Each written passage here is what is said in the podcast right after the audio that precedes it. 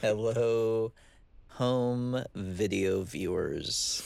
uh, this voice you're hearing is Rian Johnson. Hello, I'm the writer and director of Knives Out. Sitting, uh, the disembodied voice sitting to my right is Noah Segan. I play Trooper Wagner. the heart of the film. and then this, the voice to his right is Steve Yedlin, I was the cinematographer on the film. Yeah. Let's listen to Nathan Johnson's score. Oh, yeah. this first shot, this is early in the morning. We had our effects guys kind of pump that fog in, and then these two doggos, very good boys, uh, they're running from one trainer in the distance to another trainer right next to the camera. Remember, we had a lot of trouble getting them right by the camera, actually. I think we had to like build a little ramp for them to run onto. Yeah. Well, the ramp was also so that they wouldn't just go dive Straight- straight, straight down, out of the bottom of the shot, right. too. Yeah. Edi Patterson, right here, who is a incredible actor and comedian. Wonderful writer. So those little inserts, I mean, it's kind of inspired by the 1970s movie Sleuth. A lot of this stuff in this house. That guy, Jolly Jack the Sailor, is a direct reference to Sleuth. But uh, all of the crazy little things in this house, I, um, you know, it's supposed to be sort of all of Harlan's obsessions. And a lot of those initial inserts were automatons, which are like actually little clockwork robots. So that guy who was up on the ladder, when you wind him up, he like does a somersault on the ladder. And the drunk guy, he like takes a drink from the from the mug. It's a uh, yeah, it's kind of this whole little subset of And we should note that we went from the real house to too late. what we built. We this is what you built though. This, is, what, I you and. Steve built Yeah, that's true. to accommodate uh, uh, that cool house. That's true. Yeah, our- Augment that Which cool also house. note we had to paint out some of the blood that we had on set there because to get our PG thirteen. wow. Yeah, we had to paint it back. this uh, this we shot.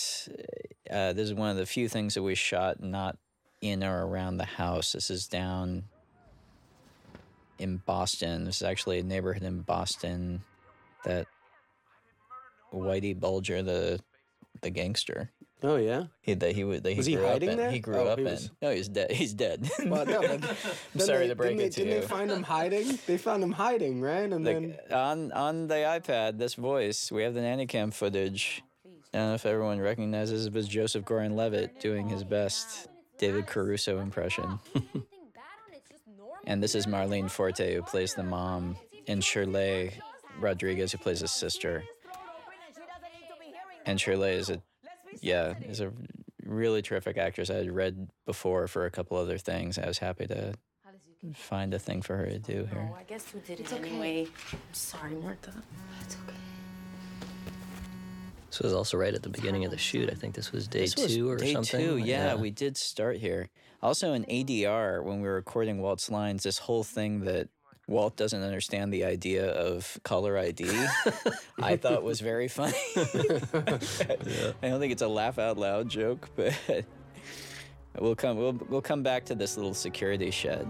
It's uh this is kind of our first taking in of the house with a drone shot. So we were shooting here in winter. We were shooting here basically. When did we start? December. Yeah, it was like October. Did we start late October, early Uh, November? Yeah. Thereabouts, Yeah, yeah. something like that. Yeah. And all we were doing the whole time is just.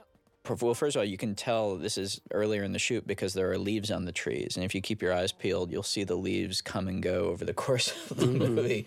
Um, also, we were just praying that it didn't snow, and uh, We didn't get much snow, did we? No, we got no snow, and we were just so lucky. Not knowing what to do next. Katherine Langford playing the part of Meg right here. You're part of this family. Thank you. and Jamie Lee Curtis. Doing kiddo.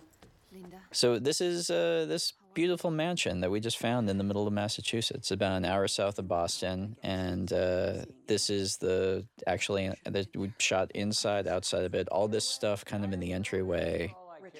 at the bottom is uh is actually inside the mansion. This is a real space, and uh, I think Steve did a beautiful job. Oh, look at this guy! Oh, look at that. Steve did a beautiful job of uh, Fix his tie. Of capturing kind of the gorgeous light in this place, the steely light coming in from outside. So, how you How you doing, doing, kiddo? kiddo? but then this is also a real location, but it's in another mansion nearby. Yeah, probably about 40, 40 minutes away, Yeah, half hour away. and uh, yeah, this big library was there. We dressed it with all of this crazy stuff, like all of the props and the crazy like bearskin rugs, and obviously the knife donut. Um, we brought all of that in, but uh, but this library was a existing location. So we understand that. But I think because we were shooting all day long, Steve, you did set up lights outside. Yeah, so the, uh, at the other location, we, as much as possible, just used the real steely winter light and augmented it with uh, with lights that we that we would match to it. But here, uh, it, wa- we we did it more kind of traditional. Even though it was a location, did a little more like a stage where the, the lighting was kind of set up continuously. Yeah. Uh, that, that bit about about uh, where where Fran is discussing her hair.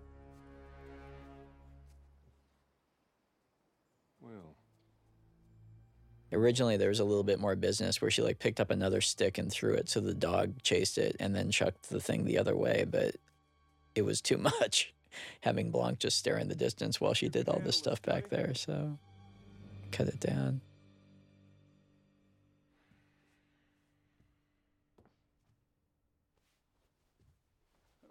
Where's your medical bag? I don't know. I left it here. I always leave it here with Harlan. This one coming up's a nice connection from the stage to the to the real location with the with the window.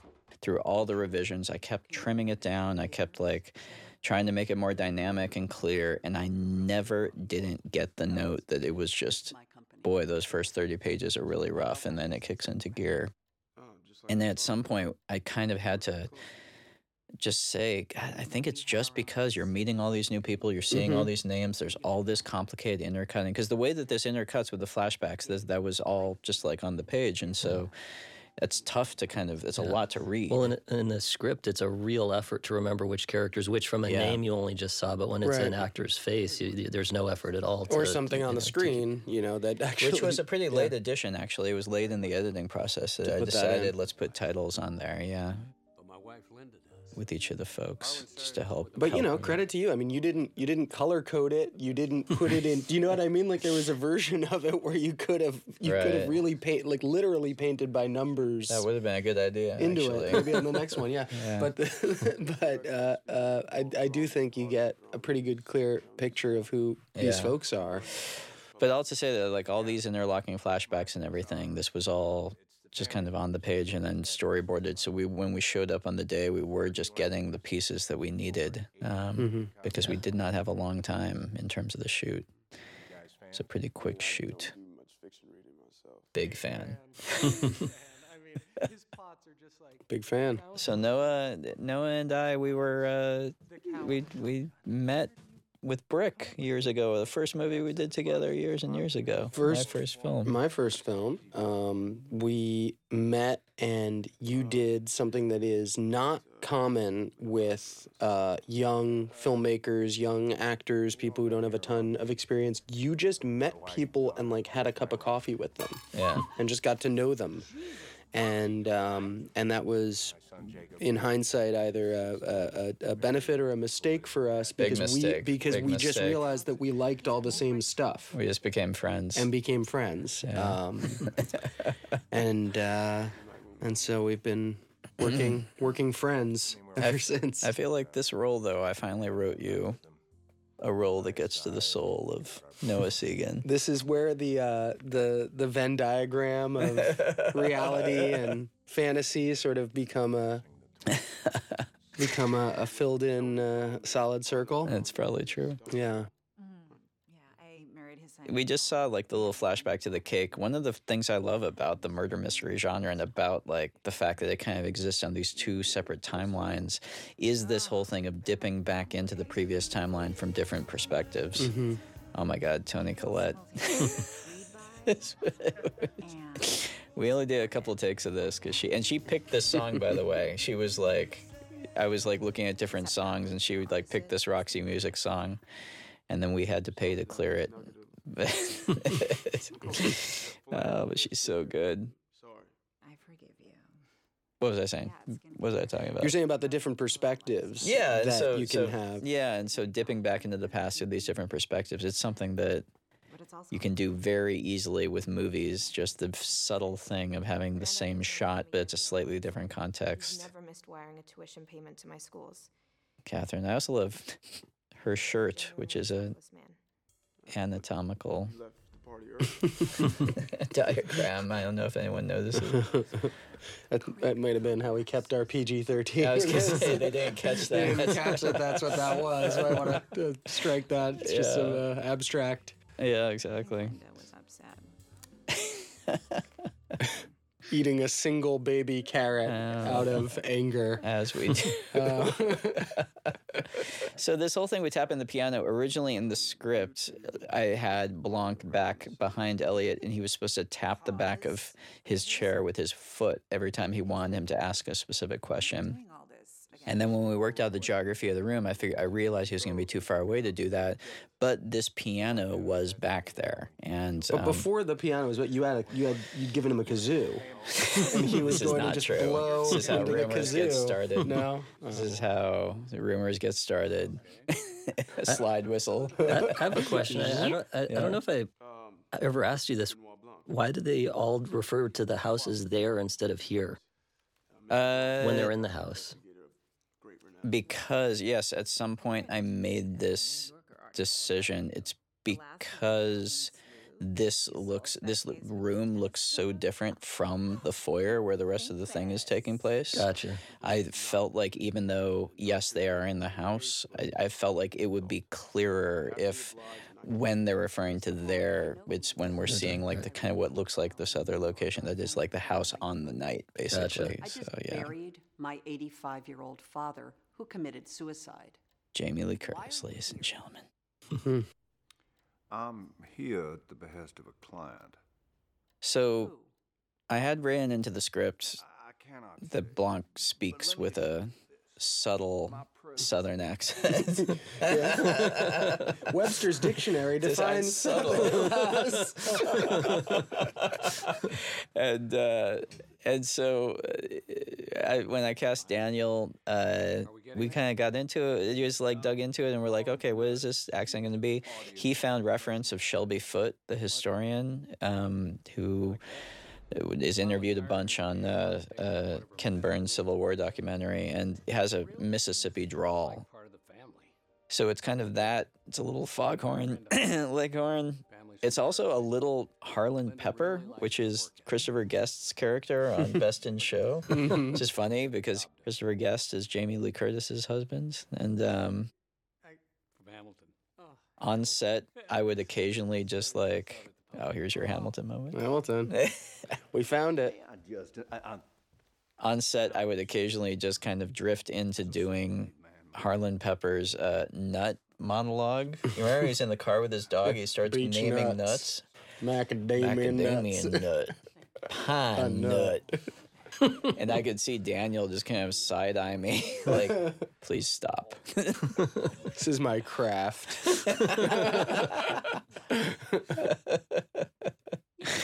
oh, God. Done well with what dad I mean, the other advantage of matters. keeping really dad, handsome Blanc back there and doing that piano thing for the first half of the scene is this is such a long scene, and to give it some shape, to have it be kind of pre Blanc and post Blanc, so it feels like it's kind of kicked into another gear when he enters it and starts actually kind of digging into everybody.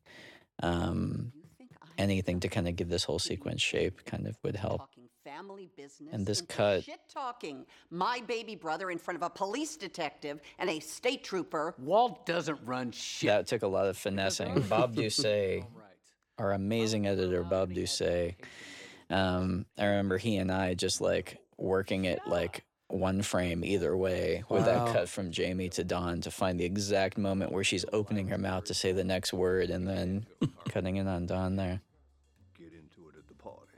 And that little cut there is an example of something where we were always looking for things where we could steal and cut away to illustrate what they're talking about. And so that was stolen from the beginning of the scene that's about to happen next. And we just said, oh, well, if we can actually see them doing this when he's saying it, that would be. Right. Was it shot specifically to be from from Richard's perspective, or was it supposed to be originally from Walt's perspective? Well, that's the thing. It's a cheat because that Right. thing we cut to is from, you know, it's Richard just talking, but that thing we cut to is Was just. from Walt's per, was it's this presumably from. It's this shot right here. It's, it's like another take of that, and we just stole a little piece of it just to Right. illustrate it.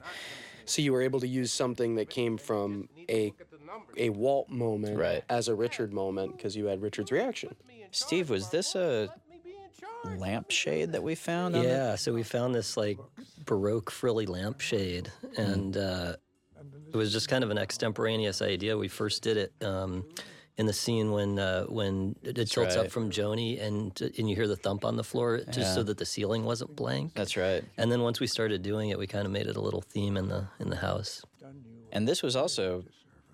I shot this is all this is one take and we just hold this and I remember just shooting this with Michael and Christopher and then just making that terrifying decision to not get coverage and just say okay this is I'm going to lock myself into this is the scene. I can't shorten this or anything. We're just going to so this is this is the only coverage we got of this is this one one shot.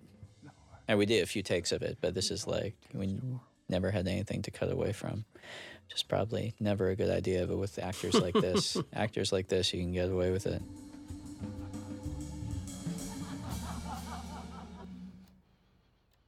michael shannon ladies and gentlemen michael shannon was also kind of the stealth vip of improvised zingers Mhm. on set michael shannon is very funny and I think some of the funniest lines in the movie are Michael Shannonisms. Mm-hmm. I'm not eating one iota of shit. Yeah. It's coming up later. And Well, that that uh, his his whole wild lines when he was improvising that is Oh my probably the God. hardest I've ever laughed in my life. I was in pain. this is a pickup that we did. We faked this and put this in front of a green screen and then comped in like from one of the wide shots that we stole just because we were a little worried that everyone's talking about ransom but we haven't really gotten a good look at Chris.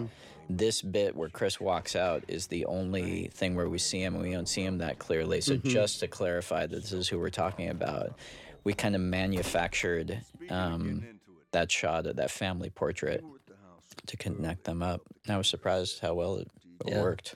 And that there, and there was very little additional photography. That shot was one of them, but it was we did one day, and it was just a, a few inserts and Tiny stuff, little yeah. inserts, uh-huh. yeah, yeah, complete, yeah. That's true. We never, we didn't have to reshoot any scenes, or, and we didn't cut much out. There's really only two scenes that were cut out of the movie. One is mm-hmm. a, well, we'll have them as additional scenes here, but one of them was with Joni and Blanc, and the other was with Riki Lindhome's character Donna and Blanc. I love Don in this. he cracks me up. as Mhm. he's- He's such a good. He's so good at at lying. Yeah, He's yeah, like, yeah. You tell her. Or I'll You tell her. Wow. Noah, you're great in this shot. oh, thank you, So thank that- you. Took me a, Yeah, all sorry, day I couldn't makeup. reduce the depth of field anymore. but- all, day, all day in makeup. exactly. It's- Can I say? I always like the eyeballs back there, right behind Harlan. She would want to know. I've put all So this little study is in in the real house. Uh, this is like an actual location, but this is one of the denser locations in terms of all the stuff on the shelves, and it's really beautiful. Christopher Plummer, ladies and gentlemen. Mr. Plummer, besides being just a legend, he's also the sweetest man on the planet. Such a sweetheart, and he. Uh, I would, I would. One of my favorite movies is The Man Who Would Be King, and so I would Mhm. just like sidle up next to next to Plummer in between takes and just try and get him talking about working with John Huston, which was amazing. This little look here that he gives.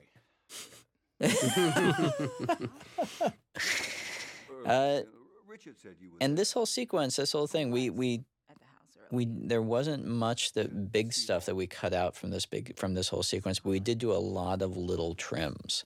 Like I remember that cut to Joni saying the house, which I think works really really well. Originally there was some other stuff. There was like an intro where Blanc like asked her, "So you were the house too?" and then and look at those eyes, and anything we found where we could just kind of like cut to the chase, it, it helped. Well, Alan didn't nail it because he I like this dolly, this little thing of this getting the Mhm. spanking. I like that. directly to the school, as per your request. And the good thing about having all of these different perspectives and interviews is that there are built in redundancies. Yeah. Which you can either use to your advantage and say, hey, listen, somebody, we, we want to make sure that people hear this twice or three Right. times to Right. really get it Right. get it down for the, or our cup runneth over and we can uh, we can save something here. And it's kind of a benefit of the Yeah. of the genre. Yeah. You or God, Toni is so good. from me. Please, you don't understand.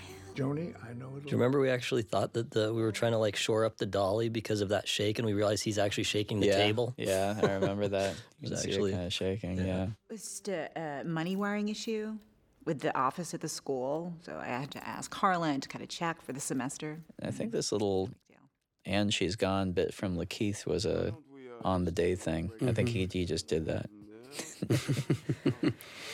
All these funky little things. I had like pug doll with like the fur coat on. So crazy. Yeah. I think this might have been the first shot we did with with Toni. No, I was uh, just in And she, I think this was like take two. And I was like, that was perfect. And then when we moved on, and Toni looked at me panicked, like,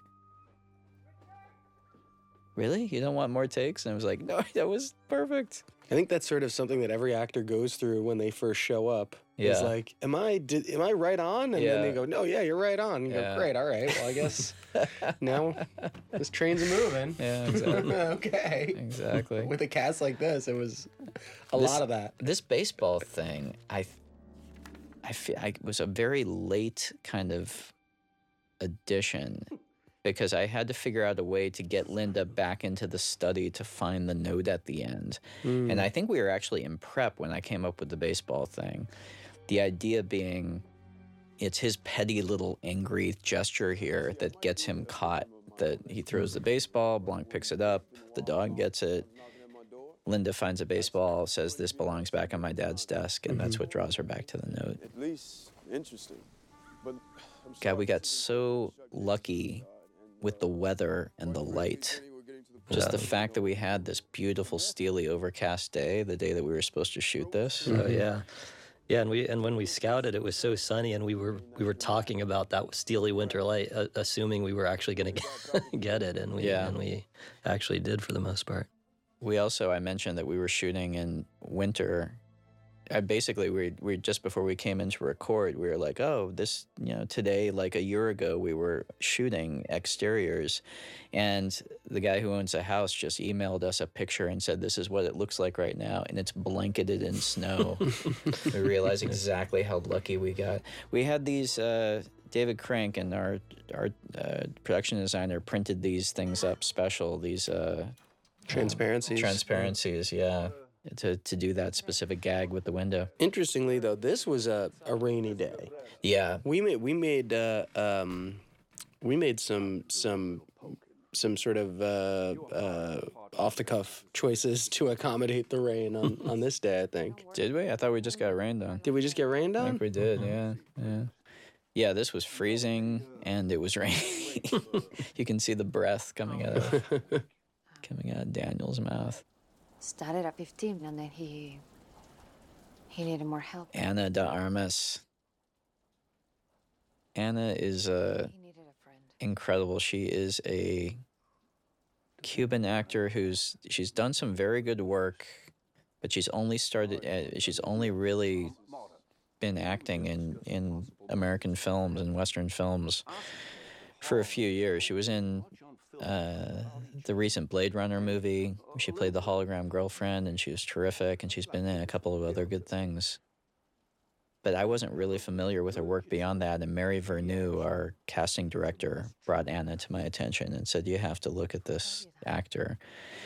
And the fact that Ana could kind of step into the middle of this insane cast, uh, not just like in terms of the names, but in terms of the talent and in terms of the size of the performances that everyone's giving, and the fact that she could step in the middle of this cast on day one and just confidently, to a large extent, you know, carry the movie is kind of in- amazing to me. She's she's really something. Why do men instinctively pull loose threads? And then we got lucky that when the day we did this, it was sunny to yeah. contrast. Yeah, with this it. was incredible that the that the flashback is sunny, which you know we, we could have said we wanted that and it never would have happened. I know and, you it's all really just just luck. What is that that line by the way that he says? Why do men instinctively pull loose threads in their pet? Is that is that 100% you or is that It's a quote? me, I Wow. think. Yeah, That's- unless that's unless I'm forgetting and I'm No. appropriated it from somewhere. I mean, I'm going to appropriate it from you.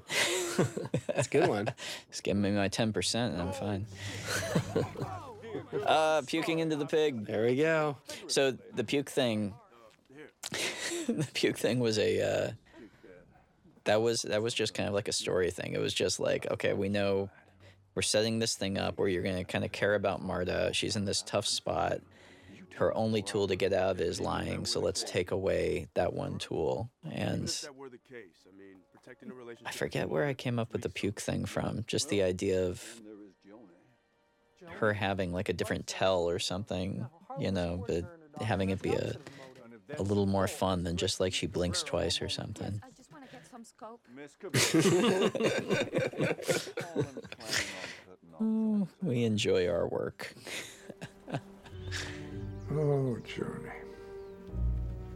What's up? Oh, oh my god. Yeah, bizarrely, that too with the sun. Yeah, exactly. Bizarre. I It mean, all worked out. Yeah, incredibly they had lucky. these really nice, beautiful, bucolic Yeah, ti- exactly. hang times together, those Yeah. two. You and uh, Lakeith, Noah and Lakeith ended up really, really bonding, and we we we uh, She's an influencer. and we and we also were like, you guys pitched a whole cop show spinoff based on these two characters. Yeah, we want to do a uh, we want to do a, a spin-off and we want to call it OK Cops. and the tagline is they're fine. and it's about me and Lakeith kind of solving every crime. Maybe like a few fall through the like we get the important ones. Some of them don't quite work out.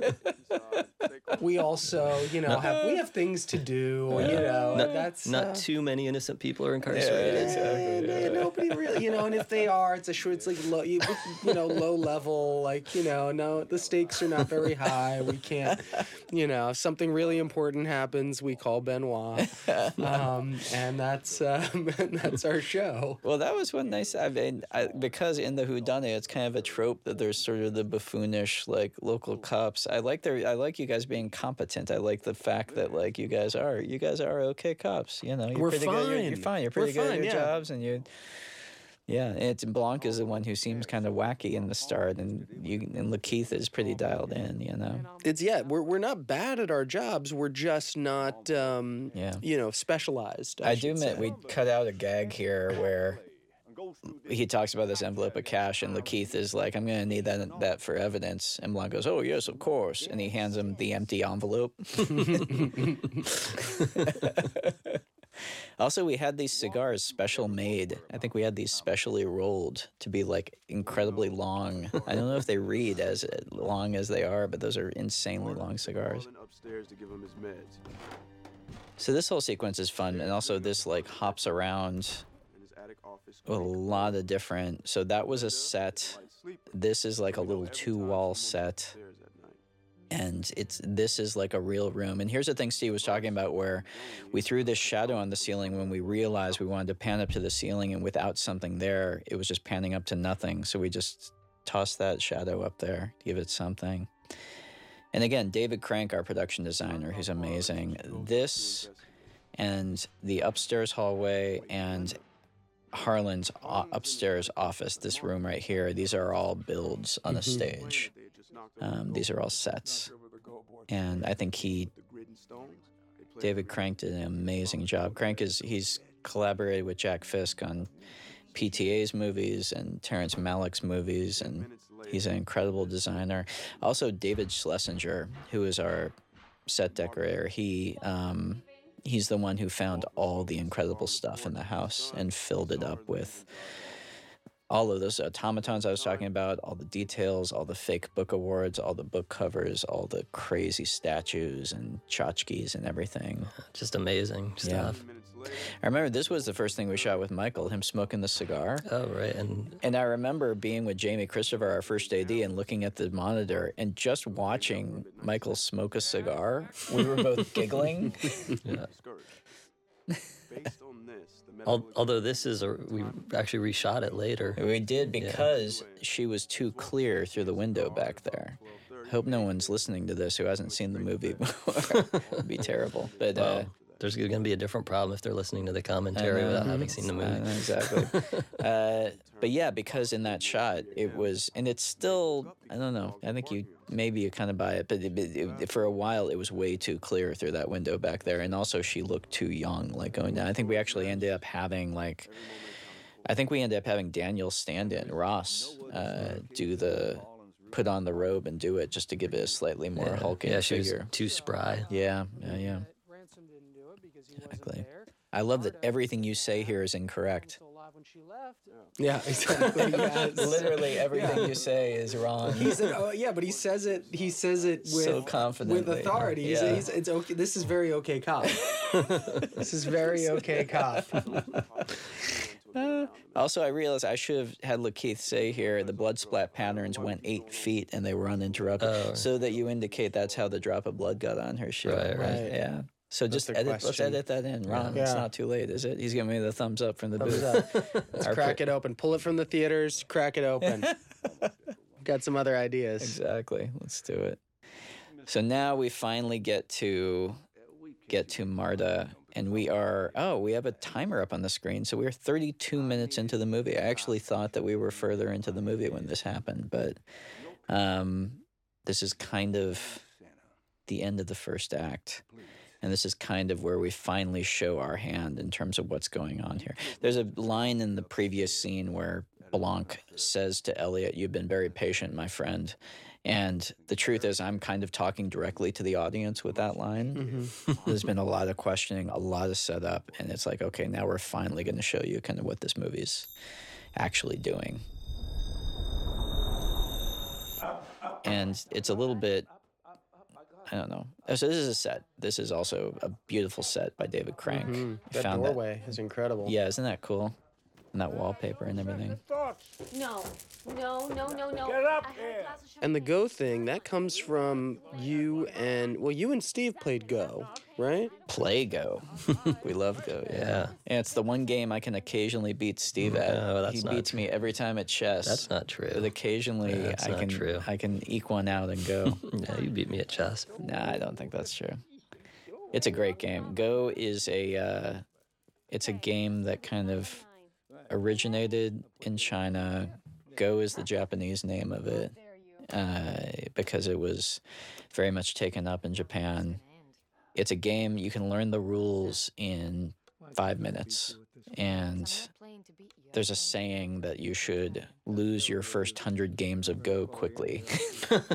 it's a very tough game to get good at, and it requires a level. It's on both very simple and requires a level of fuzzy thinking that's um, that's fascinating. There's there was a big story recently about they finally they can for years a computer could not play Go as well as like the masters, and they finally they finally wrote like an AI that can play Go, but it required it wasn't until it's not like chess where you can just do hard you know number oh, crunching yeah, and do yeah. it. It's not a brute force method. and- Yeah, yeah.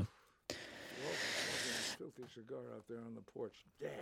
So Christopher Plummer and Ana in this scene. I mean, in in the middle of what's Tonight was uh, been a very arch film to this point, they have to come in and land a real emotional connection between these two pretty quickly, and then they have to land this scene on an emotional level, or the the whole thing doesn't work. The whole movie doesn't work, and I think it's just extraordinary what they're able to do here. Did you shoot this over two days? This was more than two days. I think we're yeah, Steve. You remember? I, I- mean, this whole yeah. this whole scene. I feel like we were three or four days, maybe even like a week. But but this is a very long scene that includes the whole bit with them playing Go, all of this Right. stuff, and then what's about to happen with the medication and Joni and coming it's in. and it's every time you flash back to it too. Exactly. so- Yeah. Yeah. Yeah.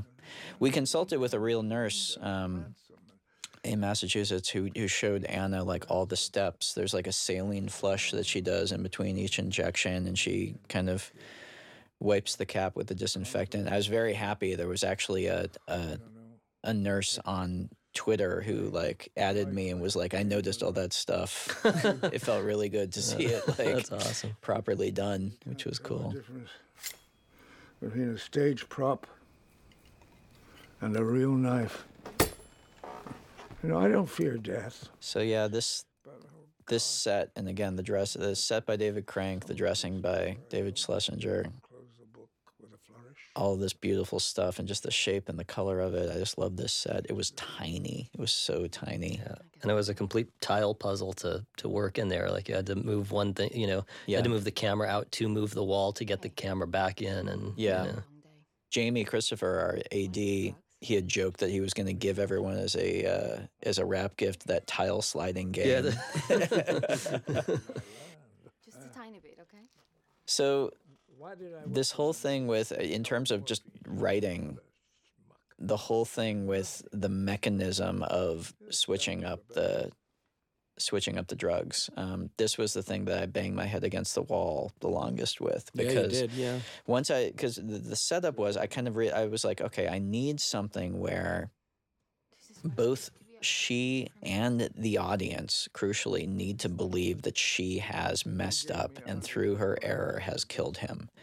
Um, but it needs to be something that i can effectively undo at the end of the movie. And the notion of how that ha- it, it's easy to do that in a complicated way i had lots of bad complex versions of it trying to figure out how to do it as simply as possible took just a lot of a lot of time You know, this is an interesting and efficient method of murder. Did you have a runner up?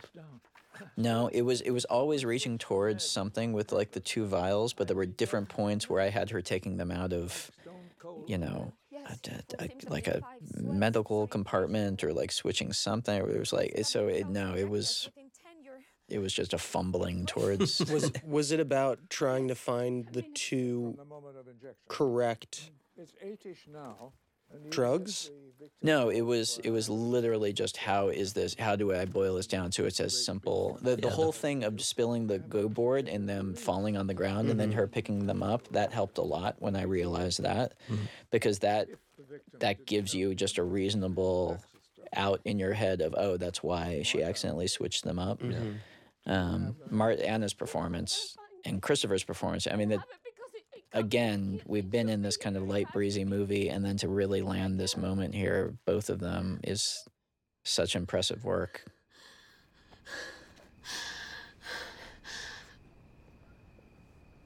He's not here, Harlan. I don't know why he's not I here. was very happy we were able to get the knife in with the framing there.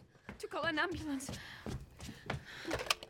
This was also the one scene, one of the very few scenes that we rehearsed. Um, Ana and Christopher and I got together, just like in a hotel room, and just kind of taped it out a little bit and just figured out, and not really for the emotional beats of the scene, but literally just for the blocking, just to figure out the business and the blocking and how we were going to kind of play the whole thing, which um, which ended up being really essential. It's funny that adding in that little shot of Joni was actually kind of late. It was like it was not scripted. It was, originally we were just going to do that and we'll assume the audience would know Know that's that when. that's Jo- the but thought, yeah, yeah. we tried it and we're like, oh, that really works. Yeah. We have got to get And then this. this shot coming up is one of my favorite shots in the movie. I was very proud of Don't make a noise. this right here. Also because we get to see the leopard chasing the monkey.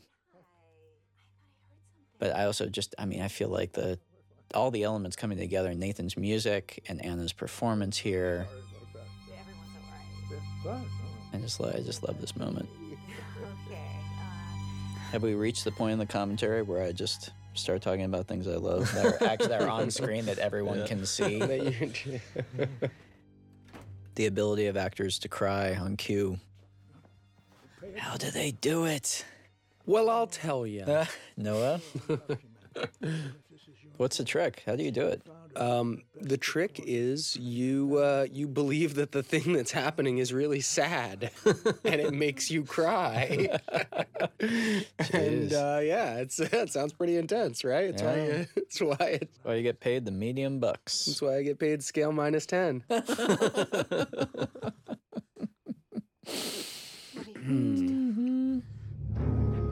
Go downstairs as noisily as you can. So this is a fun little example of the switch perspective. We've seen this once before, and she doesn't say, "God, it's midnight already." He just checks his watch in the previous version. That's because that's told from Walt's perspective, where he was just like, "I did, I, you know, I checked my watch and it was midnight." Wait, was it before or after?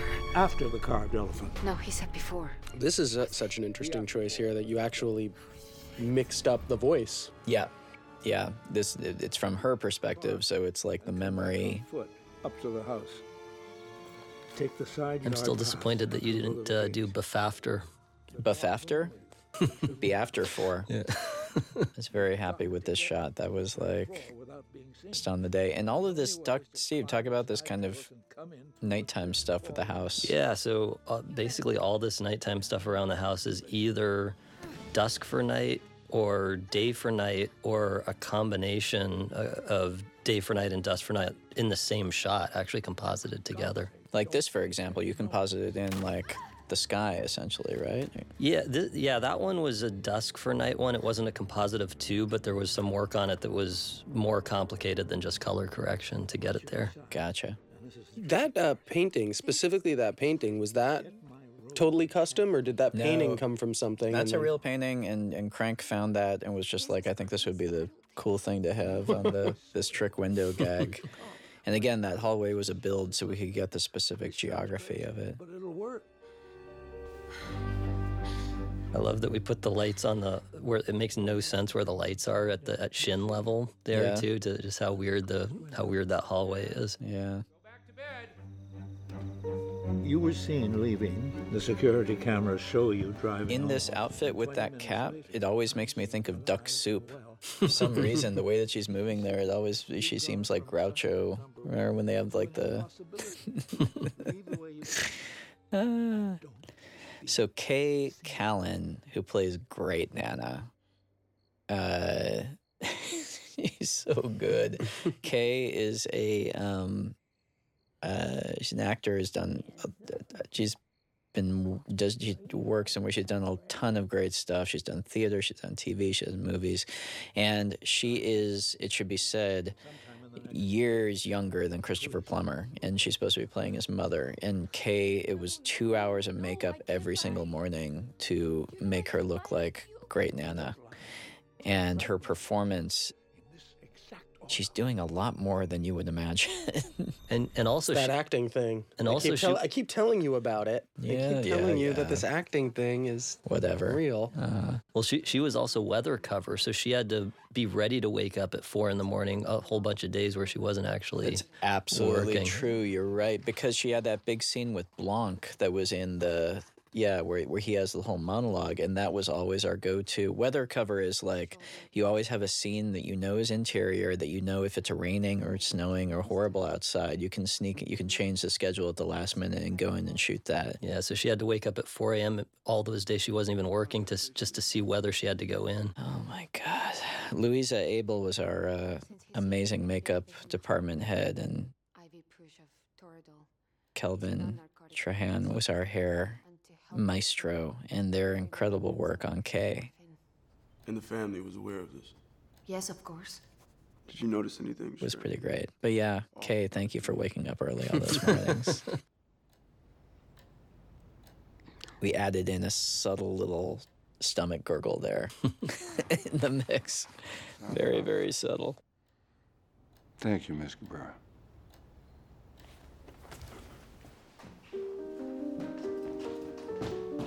And more vomiting. So coming up here is this is one of the very few instances where we took a scene that was supposed to go elsewhere. This this originally was later in the film. This was originally supposed to be post will reading. It's why it's as there's it's actually a big mismatch with her costume. That's her costume from the will reading.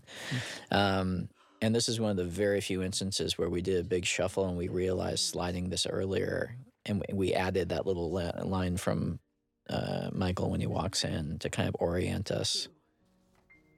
I keep waiting f- for the big reveal. And it kind of does a little bit of a feint towards what I'm guessing some of the audience is jumping to this the idea that maybe Harlan set all this up and he's actually still alive or something. I think that's kind of a natural thing to jump to. I really don't. See, there's this Hallmark movie called Deadly by Surprise with Danica McKellar. So- and in it she plays My wife Karina and I are big Hallmark movie fans, and uh, and we love Danica McKellar, and she's in she's in some uh, some pretty good Hallmark movies. I don't know if she's done a mystery though. They're there because there are Hallmark mysteries and then there are Hallmark Christmas movies, which we're big fans of. Yes. Don't like him because you love him. And I don't know if Danica McKellar has done like a mystery. Someone will point it out to me. I'm sure. Yeah, yeah. You'll know the answer soon. Yeah. Assholes what Germany needed in 1930. Whatever. I love Fran's reaction here. It's our reaction. Uh, yeah, this was this was a, a fun scene to shoot, and this is also one of those things where it's you know, once I kind of the, the idea of setting the movie in 2019 and the idea of not just that doesn't mean just like giving it a modern day skin and giving everyone cell phones, but that meant actually kind of doing what Agatha Christie did back in the day. She was always writing to her times. You know, she wasn't like a incredibly political writer or incredibly socially conscious writer, but what she was always doing is engaging with contemporary British society in a very present way through her characters. And I think we tend to think of her books as these gilded little timeless jewel boxes. But you pick up any one of her books, you can tell what era it was written from because she's writing to the culture. And um, the idea of, okay, if we're going to do this in 2019, that means we're going to do this in 2019 and we're going to. I don't know. Everyone's family after a few glasses of wine. well, that, that's the thing too. You're also writing to not just the 2019 experience, but the 2019 familial experience. Sure, exactly, Which is that we all, you know, This is pretty we- universal. yeah, yeah, we all have to some degree a level of uh, Yeah. diversity or divergence within our families that we argue and So deal this, with. I Yeah. have to point out, Dawn came up with that, handing her the plate. Ugh. and we, uh, we actually originally in the cut, we tried cutting back around to the other angle to see it more clearly, and it wasn't as effective. And we found that sticking with that kind of oblique angle on it was the way to go with it. Mm-hmm. Also, that song is a song by the band Spirit, and I've always wanted to use that song in the movie. I was happy it, happy it worked. What's the matter? Whoa, whoa, hey. Breathe. My gosh. Marta, you okay? Hey, friend, do you still have your stash? this room here was a room that like it was always kind of a nego so on the wall to the left it's framed out but there's a huge mural on the wall Wasn't it- was it tapestry? tapestry Tapestry. tapestry not mural yeah and it was uh how old was it well, i forget a 400 year old No, tapestry. there was a sign that, that somebody had written that said it was 400 years It old, wasn't which was no, it years was an exaggeration Yeah. just to Just to really say, yeah, yeah. stay away from this thing. yeah exactly but it was a very old tap You're delicate telling me I've been thinking for a year that that thing's 400 How years could it be old? 400 years old But but there was a, pe- a white piece of paper with Sharpie that said it was 400 years old. So it was always a negotiation to shoot in there just because we, we kind of and we when we were in there we had to be extra extra careful. We had to be very careful in the entire house because this was this is a privately owned home. This is like a real family's house that we were shooting in and if you've ever been on a film set, you know there's lots of people trotting around, and there you've got lots of equipment and dolly track with sharp edges, and you just we, we had to every time we were indoors, all the crew wore like um, Booties. booties like paper booties, uh, to protect your shoe the floor from your shoes.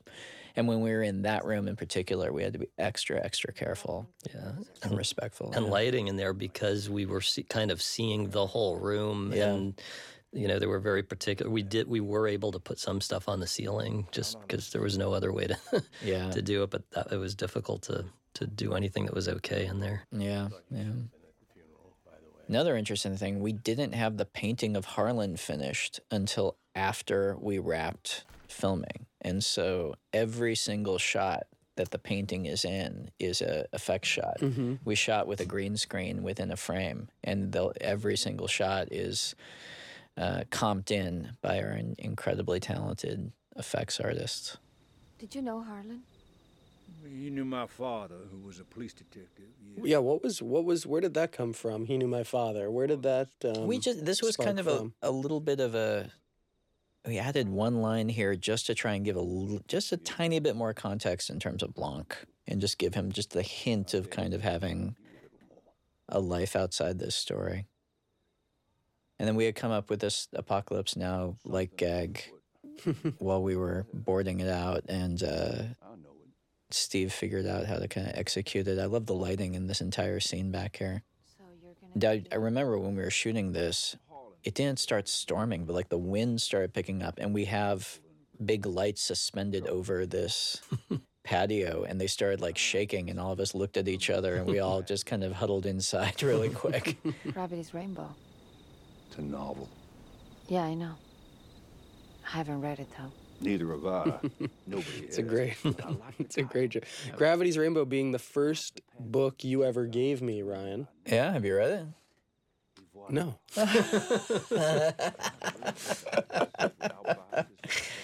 well, yeah, I'll, I'll take it back then. I was happy that we got kind of the uh, happy accident of this reflection of Blanc. And the relationship, I mean, one of the interesting things to me, like story wise, that, seemed like really interesting is, is, uh, do it. So we do kind of the Columbo thing where, you know, we reveal early on who the killer is um, and show them doing it. But I realized when I was planning the thing out, wow, if you could do that and have the audience genuinely be on the side of the killer, have the killer be the one who is morally in the right and who you are genuinely rooting for, then the mechanics of the murder mystery itself, the fact that the detective catches them in the end, Mm. that becomes the antagonist of the movie. That becomes the thing you're dreading, even if the detective is a sympathetic character. Mhm. That's why I have this line right here. This machine unerringly arrives at the truth. That's what it does. And that kind of sets the stage for the audience in terms of that's what's, you know, this is what happens in these movies. The bad guy always gets caught. And in this mm-hmm. case, the bad guy is the good guy. And so it seemed interesting to me. Right. It does sort of it does sort of adjust the it doesn't adjust the stakes, but it adjusts the definition of the stakes. The, the, the definition of the stakes are we will find the truth as opposed to we will find the killer. Right. Jessica Fletcher, shout out. shout out to the original, to the OG. There's Marlene again. And uh, speaking of Ana, coming up here is is one of my favorite moments of her performance when she goes back out into the hallway the second time. But before that, we're going to get the actual throat slitting here, which um, is another thing where we went through. I didn't. I don't know why I didn't see this coming, but I decided early on that we I wanted a PG thirteen rating for this, and I had, when I had written the script, there were a bunch more f bombs in it. It would have been an R, and then I realized, what am I doing? I want this to be the type of movie you can go to with your family and everything. So I stripped all those out. And originally, this throat slit, I wanted it a very expressive, impressionistic, like red splash, not like graphic blood, but just like an explosion of red towards the audience. It was shocking with the color, kind of like a Hitchcock thing almost. And, uh, and we did that and it was great. And then we got kicked back and they gave us an R rating. And so we had to slowly strip it back until finally it's all suggestion and you see no blood at all actually you just see him draw it and we have the sound effect and you have her reaction and that completely hmm. carries the notion that he slit his throat i think it's still effective but i do kind of miss the shock of the although Sure. i guess it's a lot There really isn't any any blood in the movie. yeah in the opening you know you see You see a pool of blood. see a pool yeah. of blood but no yeah for for a movie with it's a murder mystery For a movie called Knives Out, Yeah, it's pretty- get a lot of pretty bloodless a lot of blood. Oh wait, no, here's some blood coming up. Oh, there you Here we go. go. Give the people what they want. There you go. I spoke right. too soon. Let's sell it. Sell some popcorn. right there. So Daniel can't whistle. So his bodyguard though, Mike, can. And Mike is awesome. Mike Shout is out to Ricky Jay in Ricky the bottom J in the right. corner right. Ricky Jay in the bottom right. We'll talk about Ricky in a second. Emmet Walsh. Mm. But Mike did the whistle off camera and Daniel live, and Daniel did it. so Mike is three feet off to the left doing the whistle. Thank you, Mike. So Ricky Jay, who is a dear friend, who is a, was a dear friend of mine, and is one of the great all-time great sleight of hand artists, and a um, and uh, just a scholar of all things interesting in the universe, um, and passed away while we were shooting the film. And he was originally going to play this part that Emmet plays, um, and um, and we when we lost Ricky, uh, Emmet very graciously agreed to come in and and do this part in his stead. And on the fridge at the beginning, that was a picture of Ricky in the bottom right as kind of the original groundskeeper. Um, I'm very happy we got we got Ricky Jay in the movie and something more than spirit. And Emmet is a living legend. I mean, anyone who loves movies knows Emmet. He's and when Emmet shows up on set, he passes out. He passes out two dollar bills. Tells you if you never spend it, you'll never go broke. He passes out steel pennies, mm-hmm. and he passes out his resume. He gives you his resume. So this, so so this this this icon, this uh, uh, lion among character actors, goes around, gives out all these goodies, and then inevitably you come up to him and you say, "Will, will you sign this for for me?" You know, the the two dollar bill or the or the resume. You say, "You know, will you sign this for me?" And he goes. If I signed it for you, I'd have to sign it for everybody. And he's right. And he's absolutely right. He's so right. I can't. We we made the art department drag this freaking hippo out to the middle of the woods, so I'm glad we got a good shot of it. And uh, Menagerie Tragedy trilogy. That was a, that was a thing on the day where I remember asking the whole crew, "We need a name. What what's a name that like involves animals?" And it was Butch. Our uh, was Butch the grounds uh, the our greensman on set. Oh, Ground- yeah. was it? Did he, he came up with Yeah, it? yeah, Oh, Butch wow, came okay. up with Menagerie Wow. Tragedy trilogy, Yeah, which is the uh, real real test of a of an actor's uh, ability to. Menagerie Tragedy trilogy. Yeah, absolutely. Butch McCarthy. Yeah, he was our key greensman, and he uh, he won the day. Ah. this thing that he's doing in the background, I awoke amid Kenok. I don't know why I find it so funny. Anyway, Did it rain the past week? Or something? No, stay there. What? Whoa. Okay, we got footprints here, so. uh, they're okay cops. they're just they're just okay. They're fine. They'll probably get their guy. Yeah, exactly. Stay there. Martin, no, Martin. Stay there, Martin. No, no. So this whole kind of sequence after he's in, enlisted Marta, this sequence of her covering her tracks basically, literally, but uh, with the tape, with this, with the trellis Best judge of character is a dog. to show her kind of like being active and getting away with it. Here's our dogs again. Uh, Speaking of the tape, that tape playback, Nathan and I personally crinkled the VHS tape. so On the that it- security On the security, yeah, yeah. You mean you actually took it and Yeah, Nathan and I sat there sat there with the the um, the composer Nathan Johnson, and I took the pulled the tape out of the cassette and crinkled it all Really? up to get those white lines that oh, that are going through it. Yeah. Oh, it's so good. so here's the house. We added the trellis. The trellis was like our build to like kind of match the geography of what we needed, and this dog performed to a T.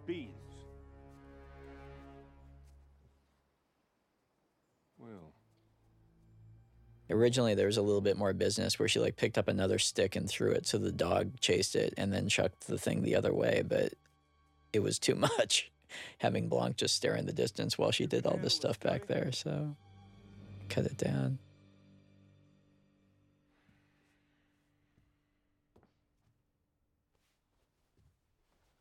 Where's your medical bag?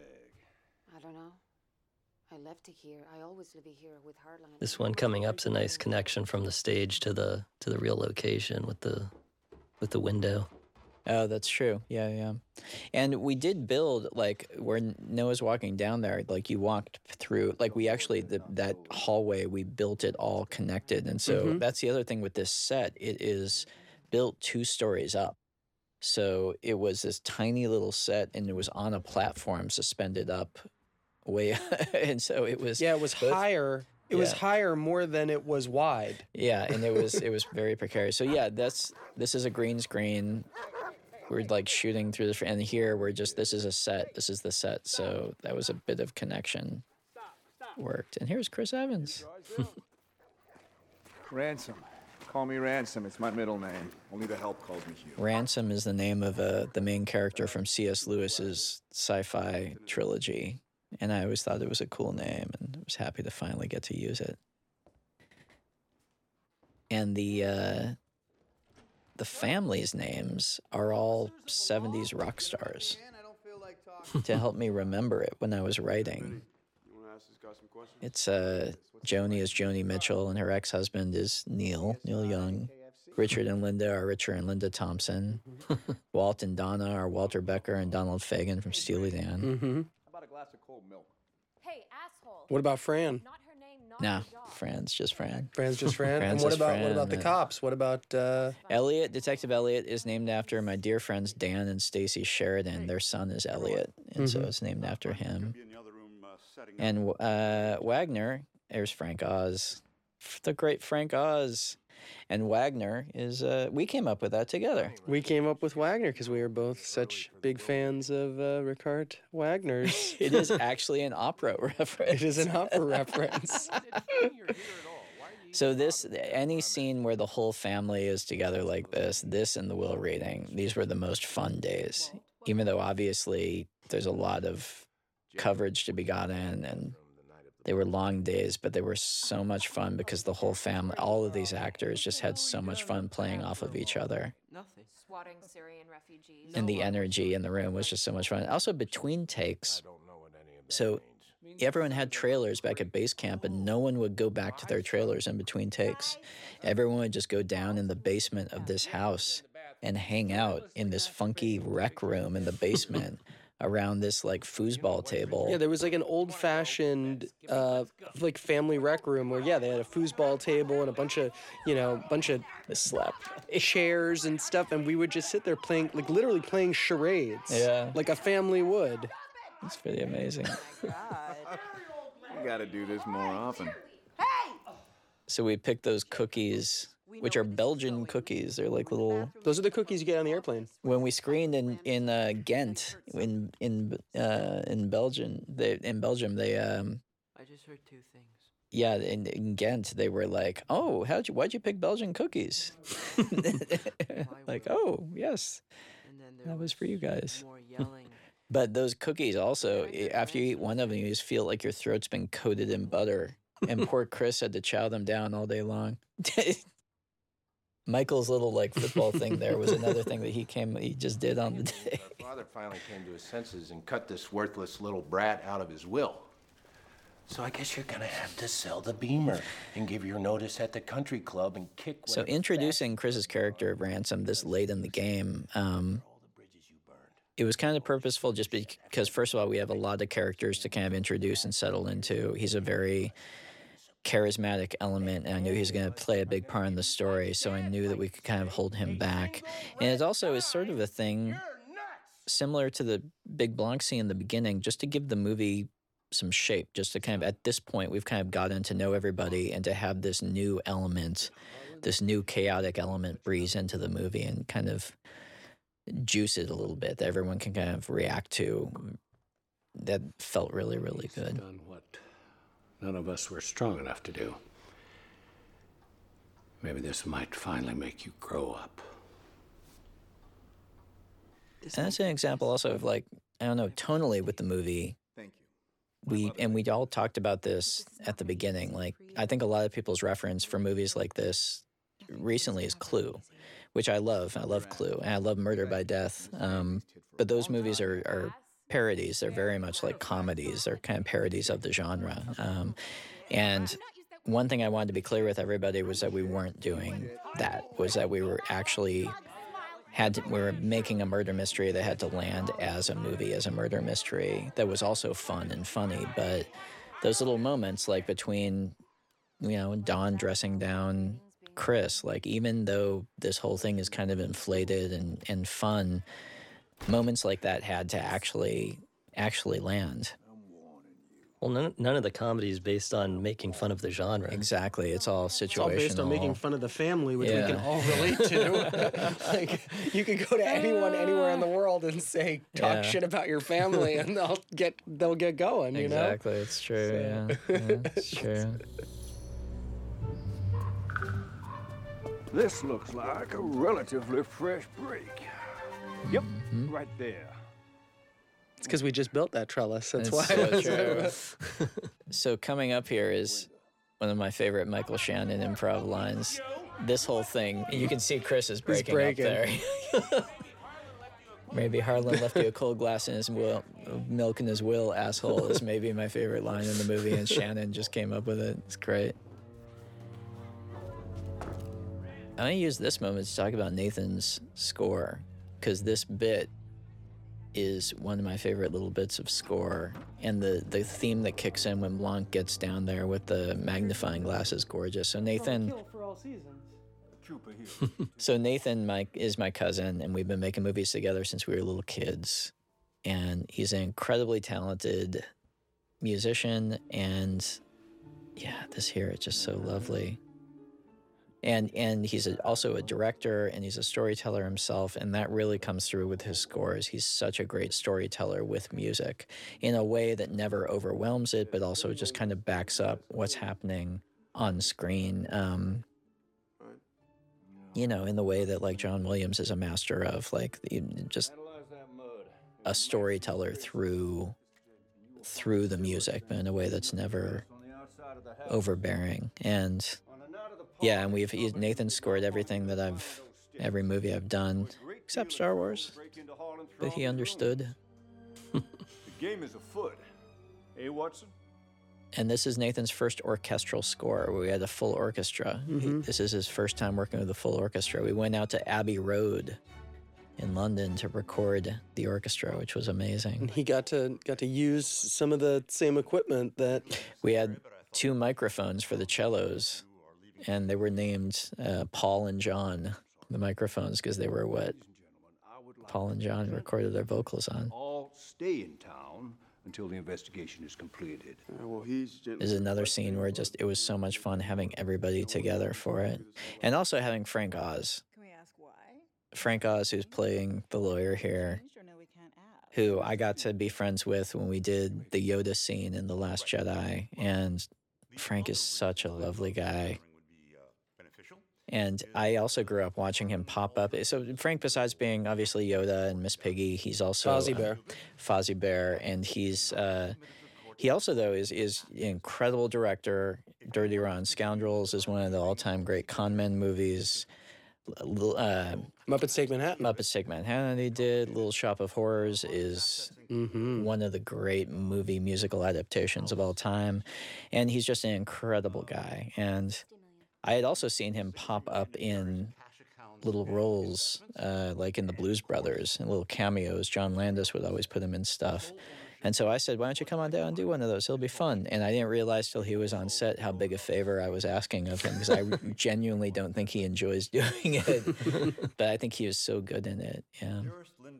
He had a lot. He had a lot of fun. He had a lot of fun when he realized that it was a a, a hang time. Yeah, exactly. When he when he went into that rec room and sat down with a half dozen actors in between takes and just Well, and got to talk about when he was on set, all of these all of these big movie star actors, it was like they all just gathered at the feet of Frank Oz. It was like, yeah, everyone just wanted to hear stories. It was you know. hard, I think, for him to not enjoy the attention. I think of so, Some of the, and, and some of these people, they they knew him and they had been colleagues or worked together in some way, you know. And, Yeah, and, yeah, yeah. small world stuff, and he, I think he enjoyed it. Yeah, no, I think he ended up having a good time. But it was really sweet of him to come and do it. And how cool is it to have Frank Oz in our movie? That's pretty awesome. All my assets, both liquid and otherwise, I leave in their entirety to Marta Cabrera.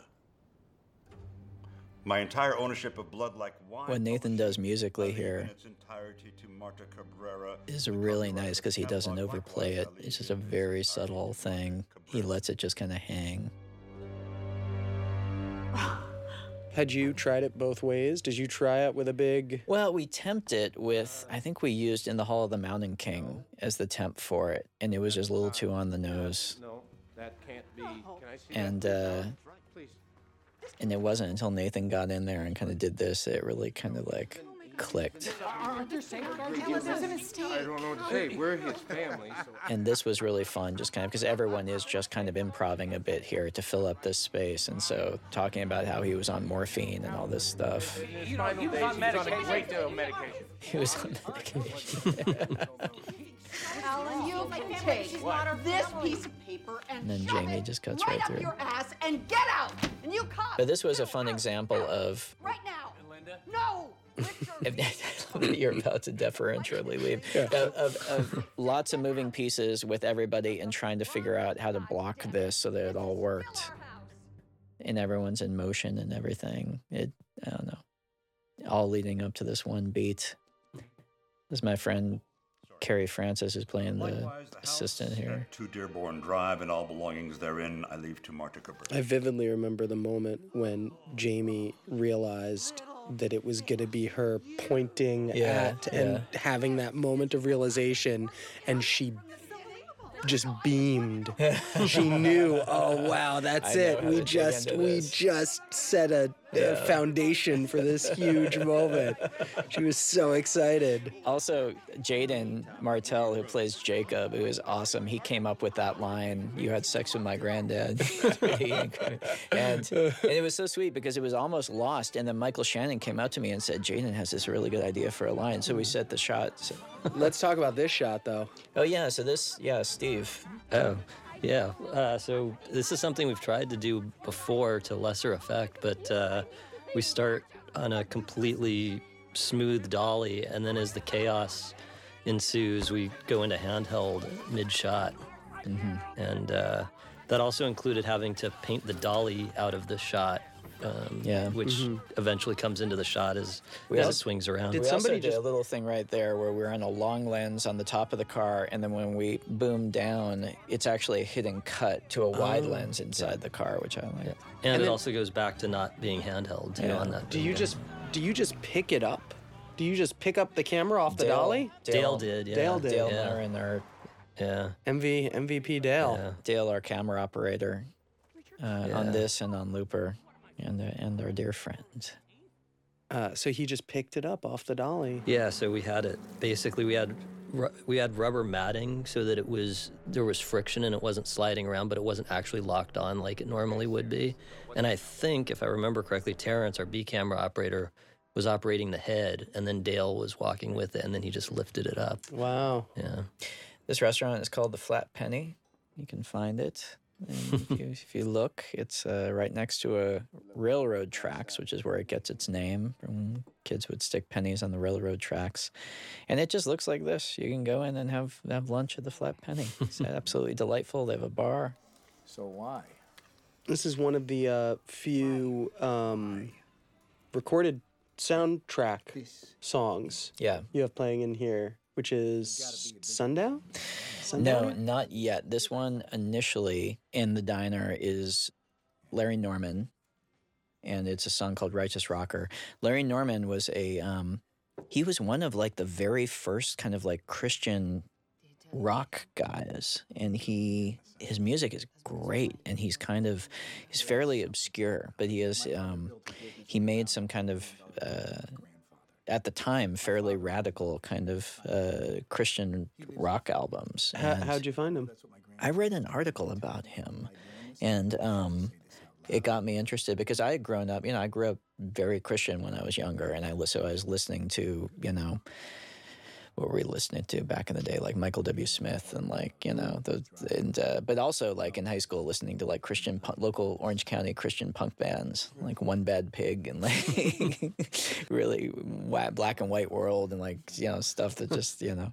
Uh, so I don't know. I have a soft, soft spot for that stuff, and and Larry Norman has got some great tunes. And so I was happy to get Righteous Rocker in the, and also thematically it kind of fits in a bit with the movie, which is pretty nice. I know three things.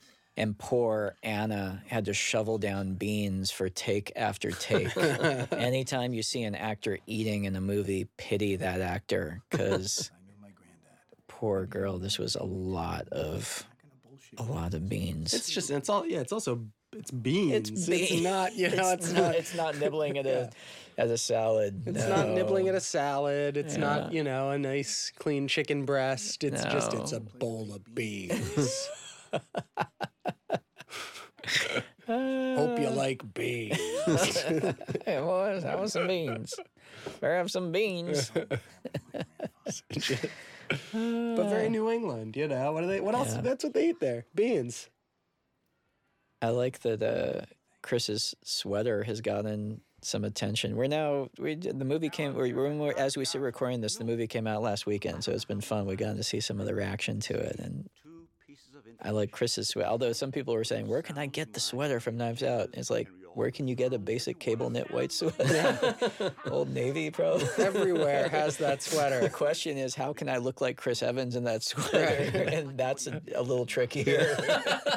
Work out seven hours a Exactly, day. yeah. Eat incredibly well. Have the best genes of all time. Ah. This was a fun scene to do also. These guys really dug into it. and frank was just so terrific in this. And i love carrie sleeping in the background. Ah.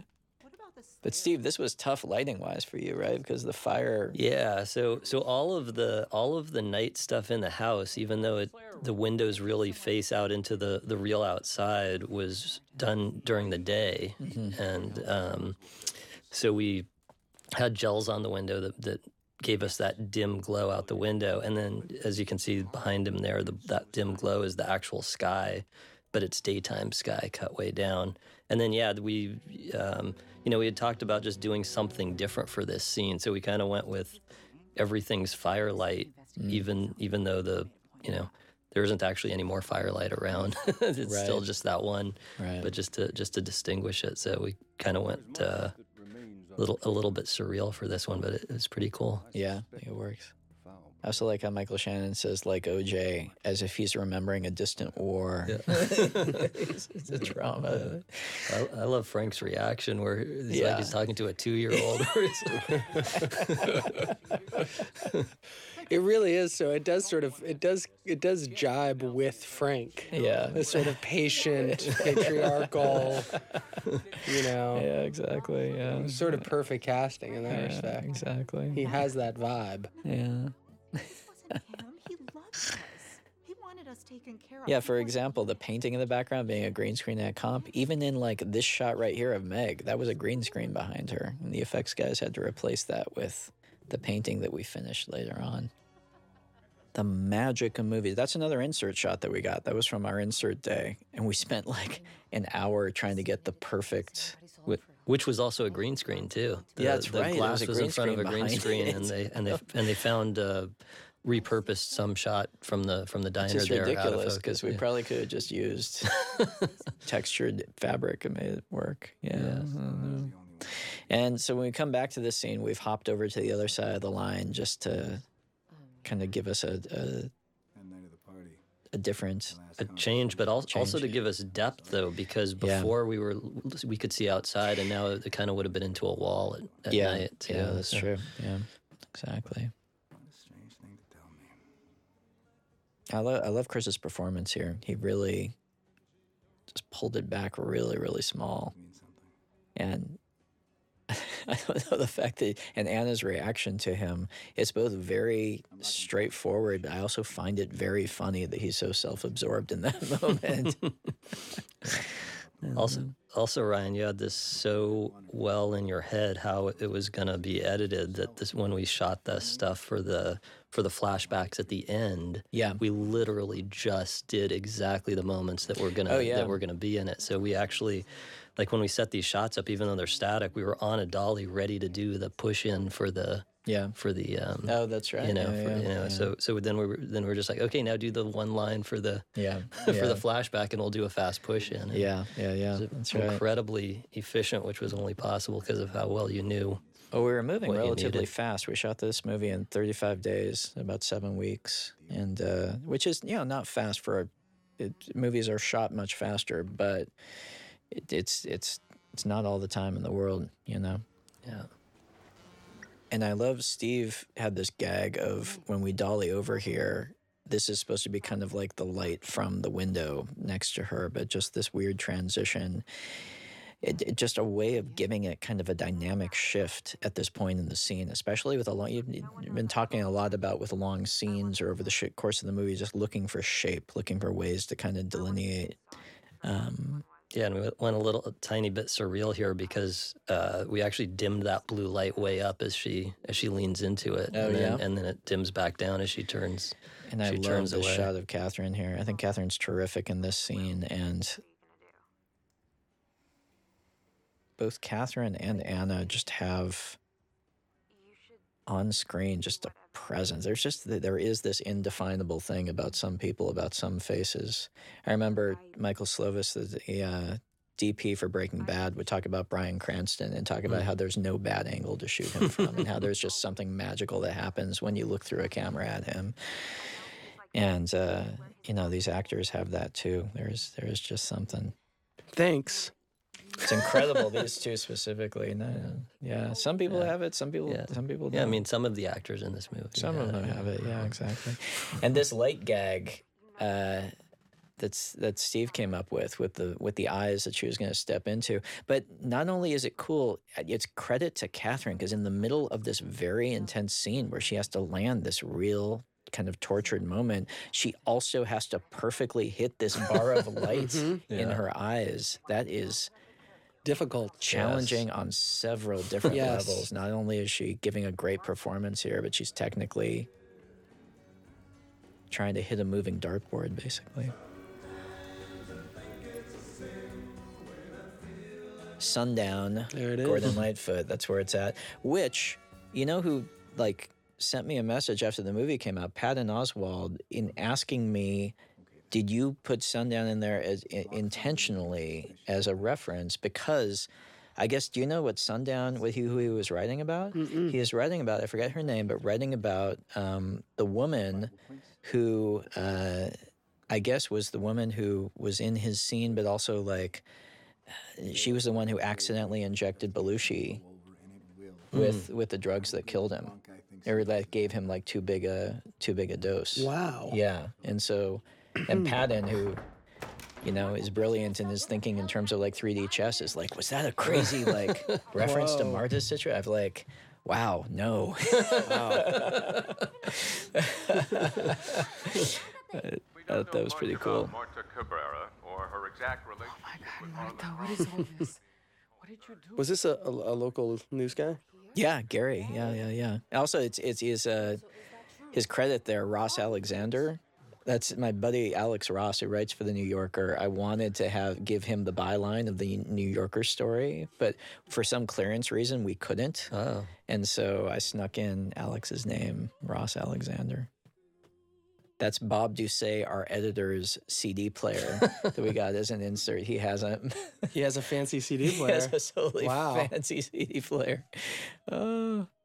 And here's Kay. And I think Steve's lighting in this scene is some of my favorite in the movie, particularly those close-ups of Kay. There's something just so beautiful about about them. Um, to do this dolly that's coming up, there is actually a dolly track in this shot, and it was an effect to paint it out in the foreground. Right here. For the loss of your son. And originally, this scene was much longer. There's much. There's there's a bit more of Blanc's um, monologue at the top that's left on the edit room floor that was very good, but it was just kind of a pacing thing. The first to console you. One thing that was fun with the lighting here is that we were we were still able to continue that winter steely feel, even though it was actually sunny during this Oh, during yeah? this scene. Yeah. So even though even though it kind of fits in with everything else and feels like that steely winter window light, it was it was actually sunny outside. when we were- Using the plopping this uh, aria from La Traviata in there was uh, was kind of a, a late ad for the longest time when we were showing rough cuts of this. We didn't have any music under this at all. And um, at some point the new, the notion of putting that in, and when we put it in it just instantly the scene kind of clicked into place. And then Bob told you he had a nice CD player. Exactly. it all oh, comes together. We are like, oh, we get like a cutaway of like a phonograph to set it up or something, and we are like, well, it'd be funnier if there were a really nice CD player. and Kay right here, I mean, it's a performance that could very easily be mistaken for do- her doing nothing. She's not doing. She's doing quite a lot. She's really listening, and there are such subtle things in her performance. I think it's a really the reason that it, it's fun watching it with an audience because Great Nan always gets a reaction. And that's a real credit to Kay. She's really um, and Jenny Eagan, who's our costume designer. I did criminal. I've not talked about until this point. um, with all those dozens of furs that Kay's wearing, but with all the characters, the fact that Jenny had a tricky task was was she had to make every single person in this movie feel as distinct as the cards in the game of Clue, Mhm. but not without feeling, uh, but without feeling costumey, Mm. and and they needed to feel modern and they needed to feel just like real stuff that people would wear, and the fact that she uh, pulled that off, and Jenny's terrific. And she didn't just pull it off with, you know, color palette is there, but she also pulled it off with, you know, the just on a stylistic level. I think like Walt Yeah. here has a very specific kind of uh, sort of square Mm. dad, you know, sort of Land's got a Noah kind of Noah yeah, Segan It's got like a look. Noah Yeah. Segan vibe. But then compare that to compare that to Richard, uh, Right. you know, and and who's very sleek and very, you know, and and yet so it's not really it isn't just like Colonel Mustard. Right. Yeah. It's not a it's not a costume or a, a it is a costume, but it's not a, a, Yeah. a uniform. yeah, yeah, yeah. You know. Were, was Kay's glasses? Was that uh, was that uh, uh, costume design or props? And did Kay pick them out? Or? I can never. No, I think I I picked them out You based on out? because I wanted them to really magnify her eyes. Kay, could, that's the other thing about that's amazing about Kay's performance. She can't see a thing because those are real glasses that really magnify her eyes to give her give that effect. But that means you can't actually see Daniel when she's looking at him. This hallway was a little build that we did, a little funky build, and Steve came up with the idea of having these these lights kind of lining these Which re- feel a little a little loopery. Yeah. Feels Yeah. like it could have been a hallway in Looper. Like that hallway could still exist in 30 years. Yeah. And we kind of overplayed them being sodium lights. They're actually kind of almost oranger than real sodium lights, even just to give it that creepy, Yeah. that creepy hallway. Yeah. And Michael Shannon's so good. Again, the fact that he can be kind of like a comic character up to this point and then land and then kind of like ease back into slightly threatening, scary mode while still feeling that they like that character. It's pretty great. Okay. Because Harlan gave me all your resources. So that means with my resources, I'll be able to fix it. So I guess I will find the right lawyers. Uh, Marta, that's. Better be sure that's Kaboom. what you want. So this is a set, and then we are here back to our practical apartment that we shot the Marta family household in. Back to day two. Back to day two, exactly. Mhm. And especially in a movie like this, I mean, credit to the actors for. Uh, I mean, it's just hopping around is tough in any movie shooting out of sequence, but for something like this, especially, just to stay oriented. Oh, it's tough. I remember with the ransom note, sitting uh, with the sitting with uh, the photocopier the props department and doing it over and over. It was almost like performing, trying to get the exact right amount of warp and like to the to the to the bad photocopy. This is going to show the morphine overdose. This scene was a real bitch on set and in the edit. It was just it's just a I think it's I realize it's because it is just a little connective ex, expository scene.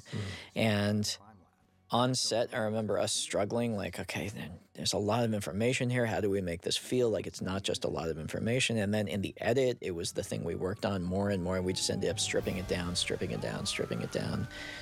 It's always the little ones that, that get you. This was a DMV, a defunct DMV that had been empty and abandoned, and we built the the kind of uh, the part that actually has the fire in it. Uh, that's kind of like broken on the right there. That's a little extension we built, and then we just painted it and added like the insignia on the front. And these are uh, working firemen from the Mhm. area who came down and uh, came down to act in the movie. Which also meant if there had been a real fire at any moment, they would have been called away. Which probably would have been worse for whoever had the fire than for us. true. Very true. Okay, cops. okay, cops. Although I gotta say, I did all that driving coming in. I know and, you did know, very I was, good. I was you pretty didn't proud kill, of my. You didn't kill anybody. I didn't kill, didn't kill anybody driving Yeah. in like that. Stopped on a dime. Exactly. Yeah. You know? Yeah. This is the worst hiding job a person has ever done. no, they, they think they're fooling. yeah, I, would- I love this is my, one of my favorite moments because they're like the only car. They're parked twenty yards away, and they're They very ducked out. recognizable. Well, but if you shrug your shoulders, people can't see yeah, you. that's so- true. Yeah. Ah. we had so many phone inserts. Ashley Connor, who was our uh, second unit DP, uh, did a fantastic job all around. She just did great, uh, and she was sidled with so many, so many inserts of clocks and phones. They're looking at each other in the eye from forty paces away. That's the- that's the gag. The dumbest car chase of all time. Here we go. This is another one where we didn't have music under it for the longest time. For the longest time, I thought that we would just play it with sound effects and do like a Coen Brothers thing. And then Nathan came up with this score, and it just it made the whole thing work.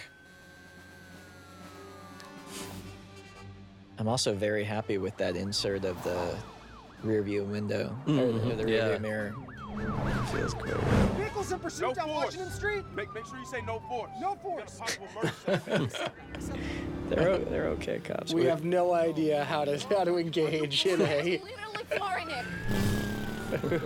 So that was, and then that pan was a thing where I, I boarded that pan from one to the other, and Steve was like, "This is going to be a nightmare timing this perfectly," and so we actually shot that as a big wide and did that pan as a digital move, zoomed in on. Did, so it's this shot actually, but like in and like we did a digital move too. Why, why, why are we stopping? Why are you stopping in the middle of the road? And then we had like half a day with our. Uh, What's the name of the rig that we use? There's like eight different things you get. It's not Oh, I- Russian. yeah, I just I call it a camera car because the Yeah. they'll get mad at you if you call them their Call it the competitor wrong name. Yeah. thing? Okay. Here's a brick reference right there on the left. Do you see the brick tunnel thing spray painted on the wall? Mm-hmm. Uh, yeah, when I, I, I had this slated in as a car chase in the movie that ended unsuccessfully, and you know, my buddy Edgar Wright had just made Baby Driver, and I was just like, well, there's no way we're gonna top anything in that, so let's go the opposite way and just do the silliest car chase of all time. Feels a little more realistic and a little more fitting with the tone of the movie. I'll say yes because, you know, just to get that report back. Get it back and destroy it. Destroy it. Oh, shit, ransom. Hey, I love that when Blanc is uh, pointing to the phone, that the problem isn't that they can't catch up, but they can't go slow enough. Like Yeah, he's exactly, actually falling yeah. past. Yeah, that's true. And I also love the number of times people shout at LaKeith or he tells other people, get out. like Jamie Lee Curtis ye- yells, get out at him. He says, get out here. Mr. Drysdale. It's not intentional. Pat him down. Check him out. What's going on? I remember this moment grabbing when I grabbed Chris's arm and I could not find purchase upon it. it was You're- like his muscle, his arm muscle was much larger than my hand could grab. Your tiny, ineffectual paw. I realized. it was like was- a raccoon grabbing an oak tree. Thank God. Thank God I am acting in this oh movie. Oh my god. If it's not too late, Rom, to shoot an insert, I realized she should have like grabbed an air freshener off of the dash and put it down next to the next to the puke glass. One of those sprays. Can we go? little- Can we go back and do a little? shoot it right little- now. Do shoot it right now? Yeah. Car stuff is always such a pain in the ass. So what's actually happening here in all of these shots is this car is being towed.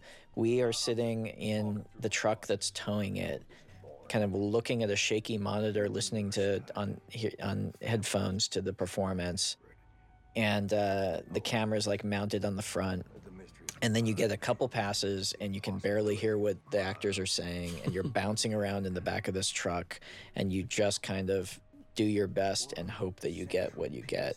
Um, it's why so many people do do green screen or process work, um, which I didn't want to do for this. I, I always always want to like actually shoot it, shoot it if we can, and also we get all these reflections in the foreground that worked out, and and, But- and that light interaction you can you can do you can do some type of realistic light interaction on Yeah. stage but not that particular kind usually so and that's it's one of the few things where it's and I'm I'm happy we didn't get a ton of pushback because it is infinitely easier to do it as a as a process thing and there's always an argument to be made for doing it that Mhm. way and it's to my mind just always so worth it if you can do it for real. I think we had our one thing was if the weather is really awful on that day we'll have to do a process but luckily we got luckily we got lucky. We shot this scene on Halloween. This was was this your first day of shooting? No. Or second day of shooting? it was the No. first week but First it was, week, I it was it was the like first day week. three or Yeah. four was- or something yeah. like that yeah. Uh, but this was on Halloween, and I remember it because it was the Spider Day, Mm. and our Spider Wrangler, our lovely Spider Wrangler, showed up with all these spiders on Halloween. It was so cool, and we all got to like play with these terrifying spiders, and and Edi was such a trooper. I realized when we showed up the first day. I was like, I should have asked you before we showed up here if you're afraid of spiders. She and she was totally fine with it. She was like, No, I love it. And she, uh, but she had to hold still that spider crawled across her face. They were friendly spiders. They were nice spiders. It was also funny because this looks like this here on set. Of course, it's not this dark, and so when Ana was like performing, she could just see Edi right there. And Ana was, I, I had to really explain to Ana, no, when like when we do the finished film, it will be silhouette and dark, and you won't be able to tell. But It's funny because a lot of times on set, some of the, the scenes that are the darkest in the movie are the most lit up. Yeah, Sometimes, I mean, yeah. depending on situations, but you know, that- yeah, exactly. you know, a lot of times because the only way you can get the darkness is to expose for something brighter, Mhm. and then that's you know, and that. Yeah, exactly. When Fran breathes for the first time, we put the sound effect of a snapping twig in when she Mm. breaks. It, yeah, it kind of breaks the. You're gonna be fine, okay? Stay with And our uh, and our sound designer, Al Nelson, and Ren Klyce, who was our uh, who was our sound mixer, along with Dave Parker, who was our dialogue mixer. Um, they were incredible. There's a lot of amazing, really subtle work in it. Oh, I got a sound question for you that I should have asked earlier when, when we were on that scene when the when the go board gets knocked over. Did you did you guys try going way softer with that? Because it That was or- as so- we went as soft as we could with it. Um, went as soft as we could with you buying that. It you know it? we, Okay. the thing is we what we didn't want it to be. Remember the gag and the get smart thing where Mm-hmm. it's the helicopter, like the silent helicopter, and it's like shh, shh, shh, shh, with the blades. like we couldn't push it Right, over to, right, to that point, but like Did yeah. he know Follies, by the way? Did he Uh, know this 100% uh, before? Well, he didn't know 100%. Like he had it ready to go, you know, but uh, but he knew it. And I was also happy to get a Sondheim reference in here. So Sond- Stephen Sondheim, who um, obviously is one of the all-time great uh, musical theater composers and lyricists, he he was also an avowed mystery and puzzle nut Mhm. the uh, the character that in the film of Sleuth that Laurence Olivier plays is this is com- kind of like uh, I don't think this is apocryphal. I think this is true. It's kind of based on Stephen Sondheim, and the working title of the play Sleuth when when Anthony Shaffer was doing the play was Who's Afraid of Stephen Sondheim because he was a puzzle and game nut and he would do these elaborate game nights with all of his rich friends where he would like do murder mystery parties that he would write. And that's what the last of sheila the last of sheila which is an amazing 70s whodunit that everyone should go watch um, that was written by sondheim and anthony perkins. They co-wrote it together. And it's it's a story of like a rich writer who like has a murder mystery party with all his friends and then it goes horribly wrong and it sondheim based it on what he used to do. The one non-musical play that sondheim ever wrote was a murder mystery called i think it was called getting away with murder i think. Um, They ever put that up? yeah briefly.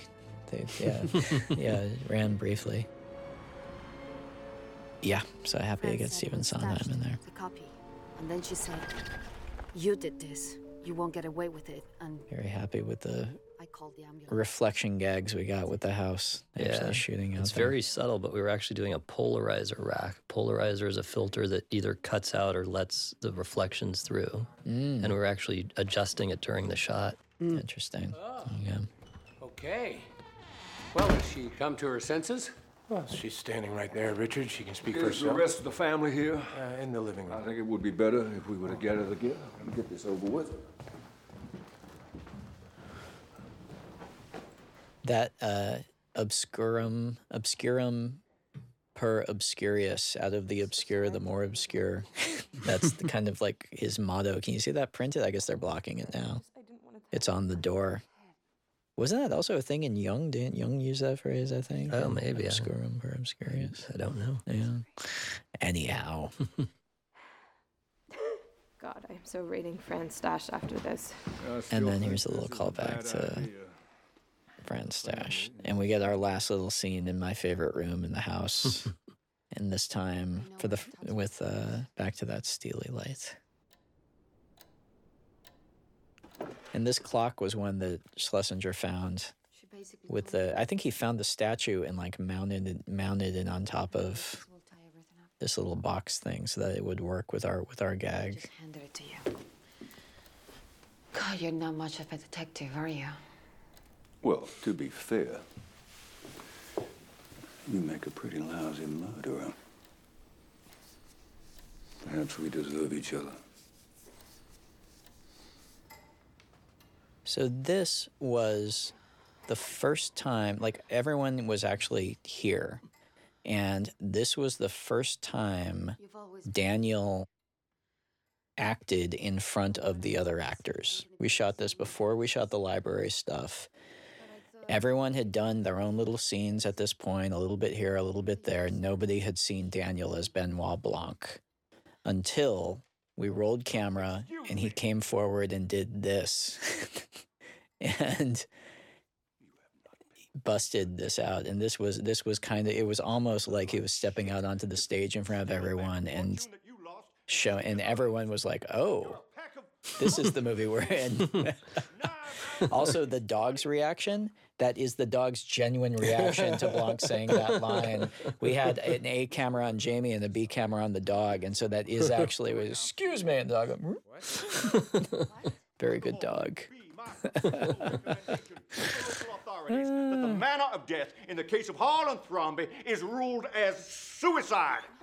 And the case Yeah, is he closed. went for it. I also like the little Al put in that little dog reaction. The dog is very whimper. dog is very concerned about the suicide. Is anybody else confused? and this was an impro uh, on set. that wasn't planned. I just kind of at the last minute we were just lingering, and I shouted at Kay, "Do a little laugh," and she busted that perfect little laugh out, and it was the good button for the scene. So now we sweep into the denouement, to the final kind of like library scene, and the these two camera opposing camera angles where we're gliding in and out, back and forth. I, I wanted to kind of just get as much motion in as possible and kind of wake the audience up a little and say, okay, we're in motion here. Things something's going to happen. And then this, so this donut hole speech. So I almost cut this from the script. When we were rehearsing, when I was just going through the script with Daniel, I was like, "Eh, I don't know about this donut hole speech. It's kind of silly. And he was just like, oh, I I kind of like it. And I'm like, oh, okay, well, we'll try it. And then I remember being on set and just watching the monitor as he did this and just like sold it with the conviction of a crazy preacher or something. It's not a hole at all. And Ana's reaction to it just cracks me up. And LaKeith trying to keep it together. So Just- La- LaKeith Stanfield, I want to sing the praises of LaKeith Stanfield real quick here. So I had been a uh, a fan of LaKeith's from Atlanta and from Sorry to Bother You, which the Boots Riley movie that was one of my favorite films of that year. It's, it's a brilliant film, and LaKeith is so good. And what he's doing in this part, I think it's easy for it to kind of go unappreciated because it's a sort of thing where it's an incredible level of difficulty for him to kind of ground this whole movie with this character. And if he does it incredibly well, it's not a flashy thing that you notice, unlike a lot of the other performances in this. And so it's easy to kind of take it for granted. But what Keith is doing scene to scene in this movie, in terms of just bringing kind of like a grounded believability to every step of this ridiculous mystery. Um, he's doing a hell of a lot to hold the hold the movie together, solution in my field of view. The arc of this case is.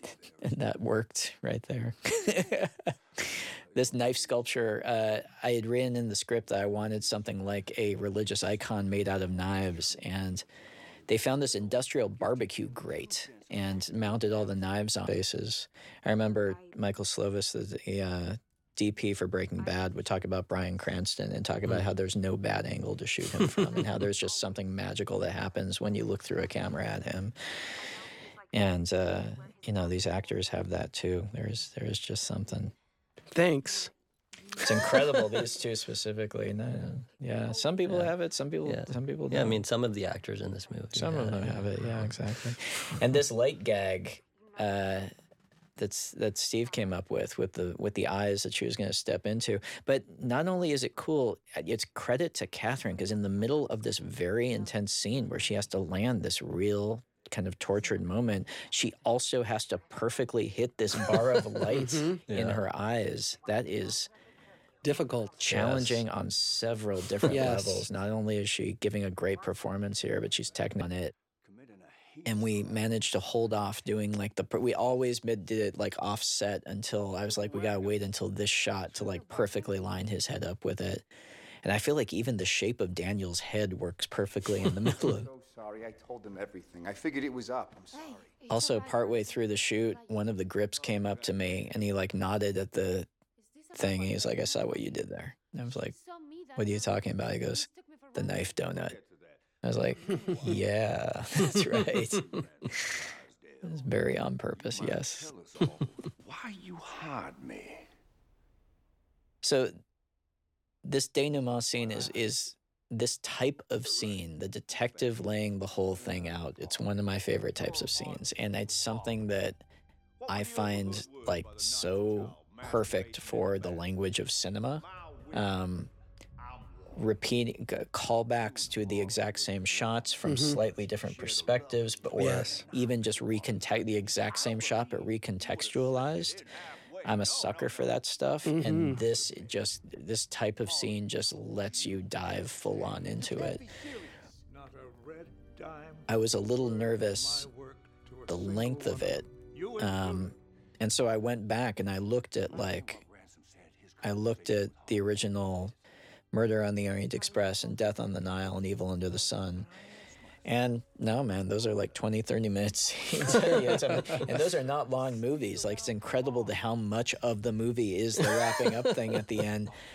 But you understand why? Because it's so much fun. It's just like the most fun part of the movie. I always, in, in, we've been doing, I've been going around doing like Q and A's, basically, like you know, for the past few weeks at different theaters, and I will always sit in the back for the last thirty minutes and watch this scene. I never get tired of watching these actors kind of pull it all together. That's some heavy duty conjecture. Granted. But it is the only way what comes next makes sense. So Daniel had this whole last sequence, this whole like last 30 minutes. He had this all down like a stage play. He could have gone on the stage and done this whole thing and performed the whole thing.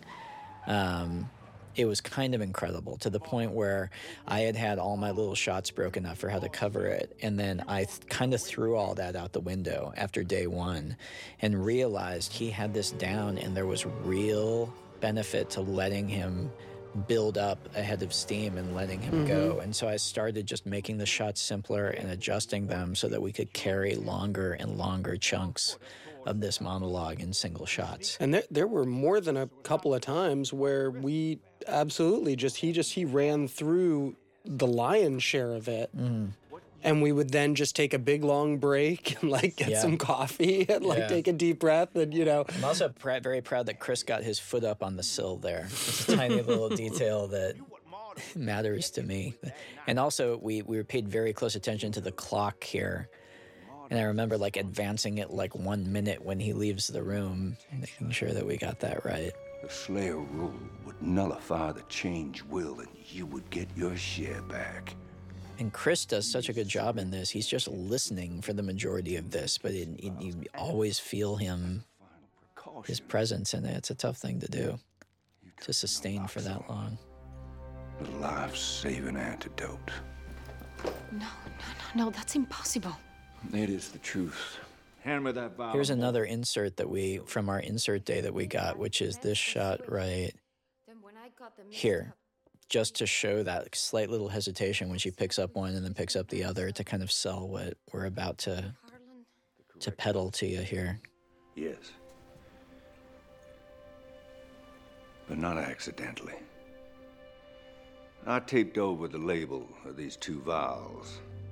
So this kind of additional layer that she kind of like picked up the right medication, not out of accident, but because she's good at her job and just like instinctively, instinctively knew it. This was kind of like a lat because it, it works without it. It works if she had just dropped the things and kind of like accidentally mixed them up. But this thing that Blanc lays out here, which is a, such a nice little moral button to the whole thing, the credit for this goes to my friends Dan and Stacy Sheridan, who are um, two a screenwriting uh, duo, who uh, husband and wife duo, and my dear friends. And I, they're the first people I show any script to, and um, they were the ones who pitched this to me when I Hmm. first get this this this whole notion, and I think it puts such a lovely emotional little little bookend on on just Marta's character, and that's the Dan and Stacy beat right there.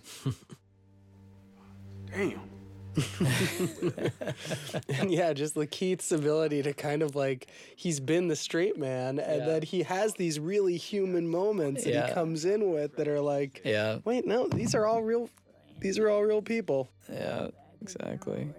Are you back again already? Because earlier that night, Marta, you're back.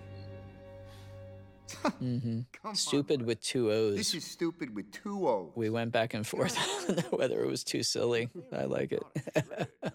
Almost cut it. we have no real proof of Marta mixing up the Also, this look that Daniel's rocking here with the tie tucked in and the Mhm. sleeves rolled up. I don't know where that he came up with this. He's just like, yeah, I think he used to be a cop, and this is, I'm like, Is okay. it a cop thing? I don't know. I I've guess never it seen a cop be. with his tie It feels in. copish, doesn't Hmm. it? It feels like he's getting to work. You Maybe know, like an old timey old British school? cop. I don't know. Yeah, I don't know. I don't know. I like it. But I love the I love the look. I don't know. When you first busted it out, I was like, oh, that could be cool. But of a slit throat and a suicide. It was nice when I was writing the uh, the part of Blanc. I uh, I think I started making him a lot more quirky than he needed to be. Oh wait, hold on a minute. We have Noah's Noah's moment here. I'll I'll be quiet for this. Benny, look, I, I hear what you're saying, but just the ball. So, what- so was that something you came up with on the day, and like, was that something that we I had think- talked about? no, and I think it was, was- like, no, let's not do that. I think it was something that we had talked about and had messed around with during maybe during a rehearsal. Yeah. And people had liked it during rehearsal and I had liked it during rehearsal and it was such a small moment within this big momentum that we had to maintain that I think you very graciously said, "All right, we'll get it later. We'll get it later, but we've got to cover you know the the meat and potatoes of this scene. We got to get it mm-hmm. down." And I just kept on in your ear going like, "You know, like can we just get that moment? Can we just get that?" And and you very graciously were like, "You know, yes, we we we found it. Let's we'll Yeah. let you I'll let you have it." The other thing everyone should know is we shot this entire scene. What was this? This was like a couple weeks of shooting, probably for this whole scene. It was like like, a eight- week. it was like eight days It's or like something eight like days that- of something shooting like for this that, whole yeah. thing, and then at the very, very end, literally the last day, the last shot that we got for the whole movie was. Noah's coverage for this scene. For the entire scene. For the entire scene. These first of all, poor No- for the like Noah and also the all these poor actors. Daniel, he had just like flushed through eight days, and I think he had already like let it all is he had already pulled the cork and let it all out of his memory, the whole thing. So he's like, oh my god, and we had to remember all the blocking so that Noah's eye line would work. Yeah. and we set a camera on Noah and ran through the entire scene and got Noah's close up reacting to everything, and that was the final shot of the movie. Yeah, we, and we, we had all these mini marks for for uh, That's right. for Daniel so that uh, Noah's eye line would be right. So when he's supposed to be like pacing all around the room, it's like okay, take one step over here when you pace all the way Yep. across there. And That's right. So he was doing this this little dance and had he to redo doing the this, whole. doing this little dance and yeah and i and i think and i think that that shush because of that how that coverage worked Yeah. it was like that shush was very genuine because i was really watching Yeah. this scene play out and i was like no no no i just really am interested in knowing how this goes and it was like we were down the rabbit hole the, the character and the ah. guy became one finally in that moment It was the perfect thing to end with because everybody loved Noah. yeah. Oh, here's those little things that Steve was talking about where we just did push-ins for these one single lines. But yeah, we had we had the camera ready to go. Just one last act. In for a penny, in for a pound. My editor Bob Ducsay, I watched this sequence and I just marvel at Bob's work. He's uh, he's really incredible at storytelling and at performance. He's he's the whole package. I don't know if anyone can tell, but the jug he throws through the window are the jugs that are in his apartment. And we set them up. And if you look in the scene with him and Marta and the ransom note, one of the jugs is missing. Yeah. That's how clever we are. I am forced to point it out myself. John's cleaners and tuxedos. Didn't work out. I knew you were a no good son of a bitch. I knew Harlan wouldn't just kill himself. Yes, Fran, you were right. I knew you were a piece of shit. Something about that performance where Hmm. Chris? he's- yeah he's Yeah. he's gone so cold Yeah. So, an interesting thing with the Hugh you thing is how similar, like especially poor Edi was like croaking out that like, like that like that Yoda's you know croak, and especially there, it's damn near impossible to differentiate between you and Hugh. mm-hmm And so the degree to which we had to exaggerate it to even make it clear here is kind of silly, but it's where we had to push it to to make it land. And we did like several different versions of it, and that was like the most elongated, extreme one. You. Yeah. Yeah. Would have worked. We hadn't brought you in for questioning, so you could not make your anonymous call. So, example, stealing this stuff and just flashing to this stuff, that, that was something that we found in the edit room. That was something that wasn't written in the script. It was just repurposing other shots and just the realization that the more you can hear a dog, see a dog, the, the, the clearer all this stuff is. And the, be- and the better it all works. And pointing out Nathan's music again here. The fact that emotionally he brings it back and lands it in the place it does here is is, is pretty gorgeous. Oh, yes. Friend, who will confirm this very story, or something close to it, and send you, Hugh, to jail.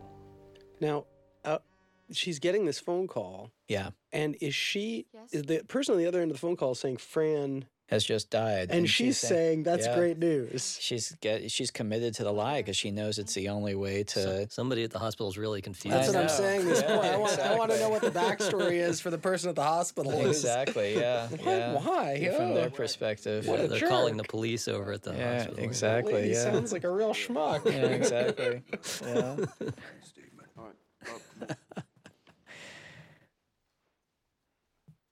I always love watching this with audiences. It's fun hearing who gets it when and who sees it coming. And Ana also, once you once you know what's going on, the the way that she's tearing her eyes are tearing up as she tries to not it. it's pretty perfect. In Yeah. a way that looks like it might just be the intensity of the scene, but That once you- clenched jaw. yeah, Yeah. Once you know, you know. Who he, no, hmm. Harlan, he bought this place in the 80s from a Pakistani Oh, real estate shut billionaire. up, Blanc. Shut up! Shut up with that. And this was a moment with Chris that we worked on a lot on set to try and figure out how to, because it is it's very much kind of like a moment you've seen before of yeah I did it and I'm proud I did it. Having it, I think Chris really sells it well, and I don't know, he, he- we figure out a way to play, he figured out a way to play it that really, really makes it work. And then this little stomach sound that Al found here. Oh. So that stuff was uh that's kind of like apple cinnamon baby food with chunks of like stuff in it. I actually it, it was like I remember going outside with the actors and like I had to it was like a a, a father getting their baby to eat something. I like had to eat, Yeah. eat Oh, some yeah, of it you gotta eat that first before we do. Yeah, for sure. exactly. Yeah, yeah. And also, this is what you see here is like after it actually got sprayed in his face, and then everything after this, we had to like reapply it. And I kept like saying more and more and more when we were applying, and Chris was like, "I think that's enough. I think that matches." I'm like, "No, we more in his face." These slow mo shots were fun because we shot them incredibly high frame rate, and they are literally just falling through frame, and so we would shoot it and then all gather around and see what we got. and it was fun. It was like a sporting event. And the sound effect, again, Al's work with the sound effect of the knife going in and really selling that. And then this sound effect here of the squeakiness. And I just kept pushing it so it was sillier and sillier. and the timing of that, I remember working on that really closely with Chris on the set too. It's like, what? pause, down, eh, eh, eh, and like, yeah. and Steve, you came up with this shot, which is gorgeous. It's a terrific butt into the scene. Yeah, this was really fun to set up. We uh, no, no panning or tilting. It's just the it's just the jib going up there. Mm. Nathan's tune right here, this music, and as we have the completion of the baseball bringing us back around to calling out Richard. But Nathan's song here was so beautiful. But when he first laid it down, it was just the piano. And it was too somber. Like it needed more energy. And I listened to it and I was like, ah. oh, we're just we're at the end of the movie. I don't want us to have a lull here. And so we went back in the studio and recorded this drummer Oh, that's Raul right there. And you can see that's a vestige from when she recognizes that he's the cop, that he was the guy outside the house who was the gangster. Well, if you watch the deleted scenes, this will make sense. There was a deleted scene where that makes sense. Anyway, we went in the studio with this drummer and just kept telling him Wilder, Wilder. I kept yelling, I kept saying like more like Animal from the Muppets. Just bang the drums crazy, and it gave it the energy it needed. I think Jamie looks so cool here in this outfit. Jamie Lee Curtis for James Bond. Start the hashtag. Feel like I've won. You guys are talked out. I talked you guys out. I'm just It's enjoying me the movie, man. I'm just enjoying the movie. this is this is uh, my finest work. What about his um, upcoming uh, uh, Black Eye? That was a ad in post. That's a visual effect, and that was a last minute thing where I realized it'd be nice to show that she got. She An got, immediate- He got her com- his comeuppance. An- Yeah. An, immediate comeuppance as yeah. opposed to so we painted uh, a black eye on him. right. Yeah. Yeah. Yeah. Right. Right. I love the lighting in this close up, Steve. That's gonna be a beautiful close up there. Yeah, this was uh, very fortuitous that it was this late when we shot this, and then we went back and kind of changed how that other stuff looked to make it dusky, which is such a great. That's right. The uh, outside stuff, we timed it cool and dark to kind of match this because when we shot it, it was just kind of bright and neutral. Yeah, it, it was it was overcast, but it was just regular day overcast, and yeah, yeah, we made it look dusky, which is way better uh, thematically, and it worked with. Um, yeah, with how this worked. Yeah, yeah. with the with the actual time of day in this one. Yeah. And here comes the ultimate needle drop. Sweet hmm. Virginia. well, I won't say the dollar amount. And we do a little thing here where we tweak the painting for this final shot, just leaving everything feeling okay. Sweet Virginia was a song I had in my head since I was writing. And I've had that with like a bunch of other scripts and I've never ended up using the song I had in my headband. this one, we were able to use it. This shot right here is a visual effect. And so originally you could read the writing on the mug in that shot. And we realized it tipped it for the final. It, the, the last shot didn't have the same impact if you had already seen the words. There's his black eye, there's a shiner. Mhm. And so uh, our effects guy basically moved her hand so it was covering the words so that uh, we got the final little reveal. Love that the dog is there. my house, my rules, my coffee. And I drink my coffee out of that mug every day now. Love it. That's where that mug went. That belongs. That's property of Lionsgate, you bastard. Knives. The title treatment of Knives Out. I'm going to talk about real quick over the credits. It was uh, my cousin Mark Johnson, who's Nathan's brother. It's a family operation here. Did the uh, did that title treatment, and he based it on. He recreated the uh, title of this this series of Agatha Christie paperbacks. Uh, it was a one specifically for her book Curtain, and they just had this specific font that I loved when I was a kid, and so that's a recreation of that.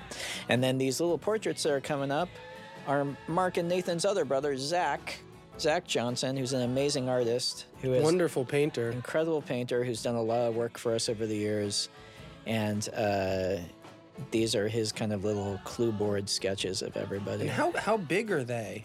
Uh, the actual things themselves, I think, are fairly small. Yeah. He tends to work pretty small. Yeah, they're just the detail is beautiful. Yeah, and they're really gorgeous. They gorgeous. really capture the characters. I have to say, as someone who worked as a movie usher when I was in my in high school, I, I also love having just a good tune over the credits because I know that that's when all the ushers are sweeping up, and you want to give them something good to listen to. So, all the ushers out there, this is this is this is for you.